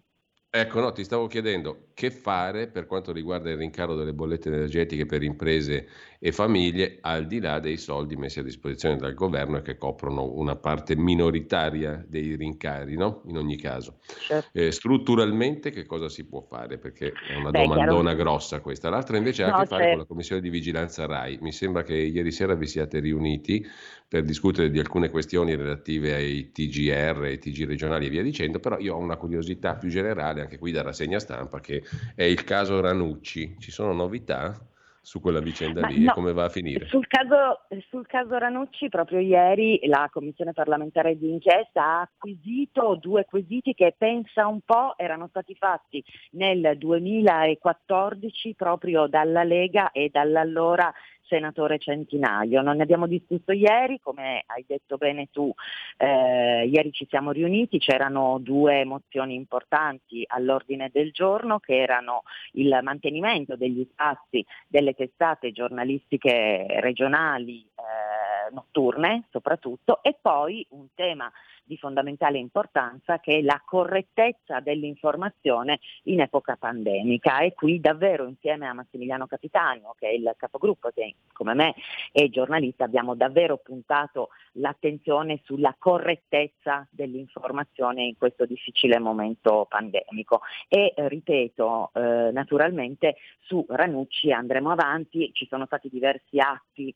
eh, della, della, Lega in Commissione Vigilanza e proprio ieri la Commissione ha acquisito diciamo, questi importanti documenti che erano già stati presentati e sollevati dalla Lega nel lontano 2014. Bene, per quanto riguarda le bollette invece quello è un macro problema sul che fare sì, oltre al ristoro, diciamo Ma, così. Matteo Salvini lo, lo, ha detto e lo ha ripetuto, è evidente che bisogna andare avanti con i sì e non con i no che sono stati detti fino ad adesso in merito all'approvvigionamento e alle fonti di energia. Questo Matteo Salvini l'ha detto con chiarezza, noi sappiamo le difficoltà grandissime che ci sono state all'interno di questo governo, sappiamo le difficoltà grandissime che ha avuto la Lega nel primo governo Conte ad andare avanti con le opere, ad andare avanti e a dire dei sì, è chiaro che da questo punto di vista occorre davvero un cambio di passo ed occorre, ed occorre, ed occorre dire tantissimi sì. E da questo punto di vista ci voglio raccontare anche insomma, di un altro ordine del giorno che sì. eh, abbiamo presentato come Lega proprio in Comune di Torino, perché in questo fortissimo momento di eh, appunto emergenza e di rincaro dell'energia, peraltro tu sai che il Comune di Torino, unico per il momento che io sappia, ha deciso proprio da quest'anno di aumentare l'IRPEF a carico dei cittadini. Noi andremo, i cittadini sì. torinesi andranno addirittura oltre il massimo previsto per la quota dell'IRPEF. Ebbene, proprio anche questa mattina noi abbiamo segnalazioni fotografiche di luci accese durante il giorno, di luminarie di Natale a Carnevale che a Torino sono accese alle 3 del pomeriggio e abbiamo presentato un ordine del giorno che speriamo anche questo di discutere eh, veramente molto presto in Comune a Torino perché il Comune di Torino sia il primo esempio virtuoso da questo punto di vista. Piccole cose che però danno anche il segnale ai cittadini. Io guarda, oggi ancora questa mattina mi è arrivata una foto da Corso Roberto a Torino alle 9 di questa mattina, proprio prima di iniziare il collegamento con voi, con luci accese nei viali appunto della città torinese. E allora anche da questo punto di vista sarà alta la battaglia della Lega in comune. Allora ringrazio Elena Maccanti che è stata mm, con noi per questa rubrica, abbiamo fatto un utile focus credo su alcune questioni, grazie Elena, buona giornata, grazie buon a lavoro, voi. a presto. A e buon proseguimento, un saluto a tutti, buona giornata. Grazie. Qui Parlamento. E a noi torniamo adesso brevemente alla rassegna stampa, prima delle 9.30, agli altri pezzi del giorno, mh, mm, agli altri articoli degni di considerazione stamani, eh, prima di aprire poi la riflessione su alcuni dei temi di attualità con Carlo Cambi nella nostra rubrica mh, mm, Gli scorretti, come tutti i uh, mercoledì. Eh, torniamo, dicevo, ad alcuni degli articoli eh, di oggi, ai quali vale la pena dare un'occhiata, e eh, eravamo rimasti alla segnalazione eh, dell'articolo mm, sul Corriere della Sera dedicato a una nuova accusa per Gianluigi Torzi, broker, uomo d'affari molisano già coinvolto nell'inchiesta vaticana sulla vendita del palazzo di Sloan Avenue a Londra, una nuova accusa su di lui per truffa da un miliardo di euro. Prima l'indagine della magistratura del Vaticano sulla vendita di un palazzo a Londra e poi l'inchiesta della Procura di Roma. Quindi l'ipotesi della Procura di Milano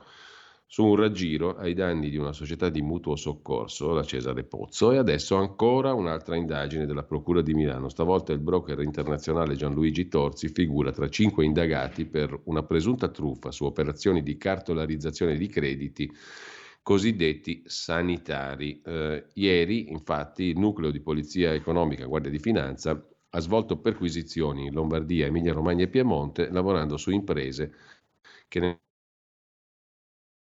nei confronti di ASL e aziende sanitarie locali di Calabria, Campania, Lazio. Questi crediti, per lo più inesigibili, erano relativi a prestazioni effettuate fuori budget, dunque non rimborsabili dalle ASL. Le imprese avrebbero venduto questi crediti al gruppo di torzi finanziere coinvolto nelle vicende vaticane. Mentre mm, della questione di Atanasio, abbiamo detto, eh, c'è un, sulla questione di Luca Atanasio, ammazzato in Congo il 22 febbraio del 21 insieme al carabiniere Vittorio Iacovacci e all'autista Mustafa Milambo, c'è un lungo articolo sulla verità di oggi, siamo a pagina 19, di Stefano Piazza e Luciano Tirinnanzi, La storia del riscatto non regge, un libro inchiesta, il libro intitolato Delitto diplomatico, prefazione di Toni Capuozzo, firma di Fausto Biloslavo, Antonella Napoli, lo stesso Stefano Piazza e Matteo Giusti, un libro inchiesta scava nei troppi dubbi che avvolgono l'indagine sulla morte dell'ambasciatore Atanasio in Congo. Perché chiedere soldi e poi uccidere gli ostaggi? Quali impegni hanno salvato invece la vita al console Alfredo Russo, che doveva partire col convoglio di Atanasio e che invece per non meglio specificati appuntamenti all'ultimo momento è rimasto a goma. Qualcuno ha chiesto a Russo il motivo del ripensamento, non c'è stata alcuna risposta. Cosa non viene detto sul dispositivo di sicurezza per l'ambasciatore? Questi i problemi, i temi e le domande che si pongono che si pongono gli autori del libro Delitto diplomatico, la morte di Atanasio Iacovacci in Congo. Questo libro con la prefazione di Tony Capuozzo è appena uscito. Intanto un'altra vicenda, molto più antica, si trascina ancora senza essere stata risolta ed è un caso che risale al 1997. Agenti sotto accusa, l'ispettore fu forse ucciso da fuoco amico? Quale ispettore di polizia? Samuele Donatoni. Qualcuno lo ricorderà. Donatoni morì in un conflitto a fuoco nel tentativo di liberare il rapito di Indrangheta Giuseppe Soffiantini, eh, chiesta la condanna per calunnia di due agenti che accusarono dell'omicidio i banditi. Non è andata così e la verità forse è un'altra, quella che mamma Tiziana ha sempre sospettato dentro e fuori dai tribunali per fare luce su quelle pallottole che quasi 25 anni fa hanno ucciso suo figlio Samuele Donatoni, all'epoca 32enne, ispettore del nucleo operativo centrale di sicurezza, morto durante il blitz per liberare l'imprenditore bresciano Giuseppe Soffiantini sequestrato dai banditi. Non c'erano solo Miscali e Sorrentino quel giorno, se hanno mentito è perché sono stati costretti. Lo Stato non vuole mai perdere, ha detto la signora Tiziana, forse un po' ingenerosamente, dopo le richieste di condanna a otto anni per Stefano Miscali e sette anni per Claudio Sorrentino, i due poliziotti colleghi di Samuele Donatoni che quel giorno erano nelle retrovie, pronti a intervenire, che hanno sempre accusato un bandito di aver esploso i colpi che uccisero Donatoni, con un ovvio interrogativo che ne segue. È stato dunque colpito Donatoni da fuoco amico? Punto di domanda nella liberazione dell'imprenditore Soffiantini. Mentre eh, vi segnalo su Libero eh, un'altra questione, una questione di burocrazia e di fondi evaporati, se ne occupa Francesco Specchia, siamo in quel di Bari. Un'interrogazione parlamentare sulla vicenda è stata presentata su una cura anticancro che si è arenata. Secondo gli esami clinici, questa terapia sperimentale di un oncologo, Gadaleta, aveva effettivamente eliminato un tumore al pancreas. Il protocollo però non venne riattivato, ma i finanziamenti sono spariti. Anche se la paziente morì di legionella, l'autopsia confermò l'efficacia della cura. Inchiesta sulla sparizione di 91.000 euro versati dal Ministero. Una multa da centinaia di euro, un tumore al pancreas che sparisce grazie a un esperimento che non ha nulla di strano, anzi è scientifico, medico, denunce in procura per finanziamenti anticancro spariti nel nulla e un'interrogazione parlamentare che chiede di riaccendere le speranze. C'è qualcosa di vischioso nella storia, racconta Libero, del dottor Cosmo Damiano Gadaleta, oncologo, direttore del Dipartimento Oncologia dell'Istituto Tumori Giovanni Paolo II di Bari. Gadaleta, dopo aver visto la sua cura, chemioterapia intraarteriosa pancreatica sperimentale bloccata, viene crocifisso dai colleghi e sepolto dalle carte bollate. Adesso c'è un'interrogazione parlamentare su questa vicenda dove sono scomparsi nella burocrazia anche dei soldi pubblici evaporati. Lasciamo anche libero per tornare brevemente invece al quotidiano Italia Oggi. Italia Oggi si occupa di una guerra che vede contrapposti i sindaci sardi e la Sicilia. Per che cosa? Per il DPCM Energia. Per gli amministratori locali sardi l'isola diventerà dipendente dalla Sicilia. Sale il malcontento intanto anche nel PD per il decreto Draghi Cingolani sull'energia.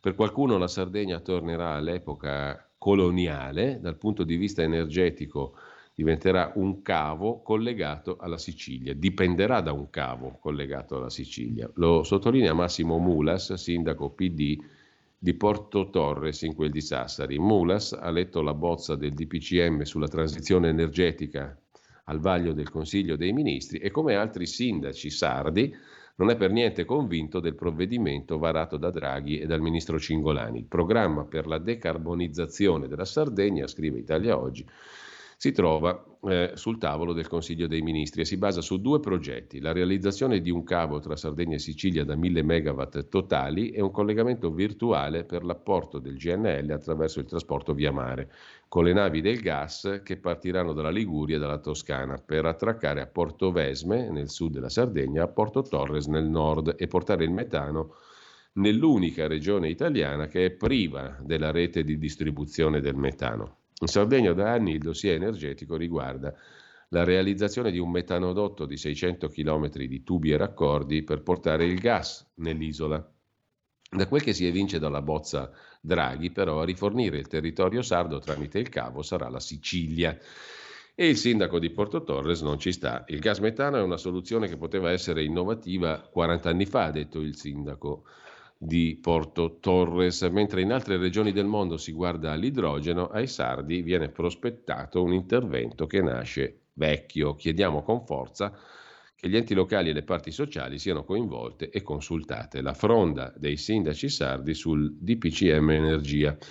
Mentre una storia squisitamente lombarda racconta sempre su Italia Oggi Guglielmo Pelliccioli, una storia lombarda che più lombarda e più del dopoguerra non si può e che riguarda un personaggio che vendeva i motoscafi Riva, i più belli del mondo, a gente ricca che amava il top tecnologico ed estetico. Sono diventato tardi amico di Gino Gervasoni, scrive Guglielmo Pelliccioli, troppo tardi. Abbastanza comunque per respirare l'aria del suo mito, quello delle barche Riva, i motoscafi più belli del mondo un vanto per Bergamo, in particolare per Sarnico, cittadina a pochi minuti da Bergamo, principale centro del bellissimo lago che è il Sebino, che si spinge su fino all'Overe, insinuandosi tra i monti della riva bresciana e quelli della riva bergamasca. Qui a Sarnico è nato tutto, molto ma molto tempo prima che Carlo Riva, l'uomo che aveva fatto conoscere in tutto il mondo i motoscafi, nascesse. La storia della famiglia Riva inizia nel lontano 1842 sul lago di Iseo. Il cantiere guadagna notorietà e rispetto grazie alla direzione di Ernesto Riva, che succede al padre e introduce i motori a scoppio sulle proprie imbarcazioni. Dopo la guerra del 15-18 le redini passano a Serafino Riva, che trasforma i prodotti del cantiere in un vero brand, ma è negli anni 50 che il figlio di Serafino, Carlo Riva, animato da passione sconfinata per le barche e per l'azienda di famiglia, muove i primi passi. Finita la seconda guerra mondiale c'era da rimboccarsi le maniche, raccontava Carlo.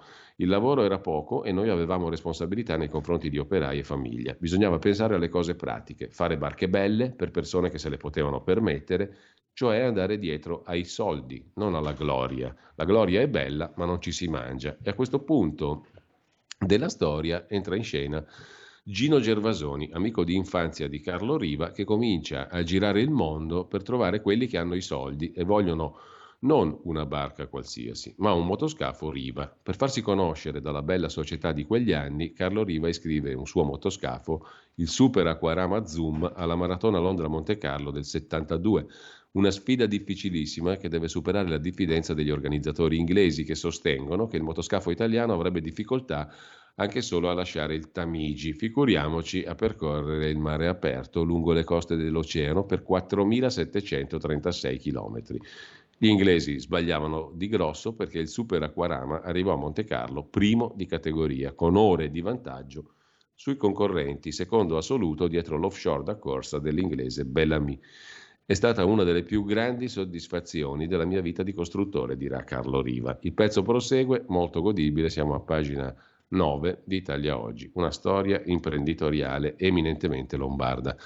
Ci fermiamo qua, eh, intanto tra poco con noi Carlo Cambi per un'altra puntata degli Scorretti. Dopo il brano musicale, il secondo credo brano musicale di oggi, che ascolteremo dopo la pausa pubblicitaria che dovrebbe essere una cosa molto raffinata perché abbiamo qui al pianoforte uno strepitoso Keith Jarrett, pianista che tutti conoscono, qui superbo interprete di Georg Friedrich Handel, il quale Handel nasce proprio oggi, il 23 febbraio del 1685 in Magdeburgo, Germania, ascolteremo la suite in sol minore HVB 452 Allemanda. Al pianoforte, ripeto, un grandioso Kit Jarrett. A tra poco.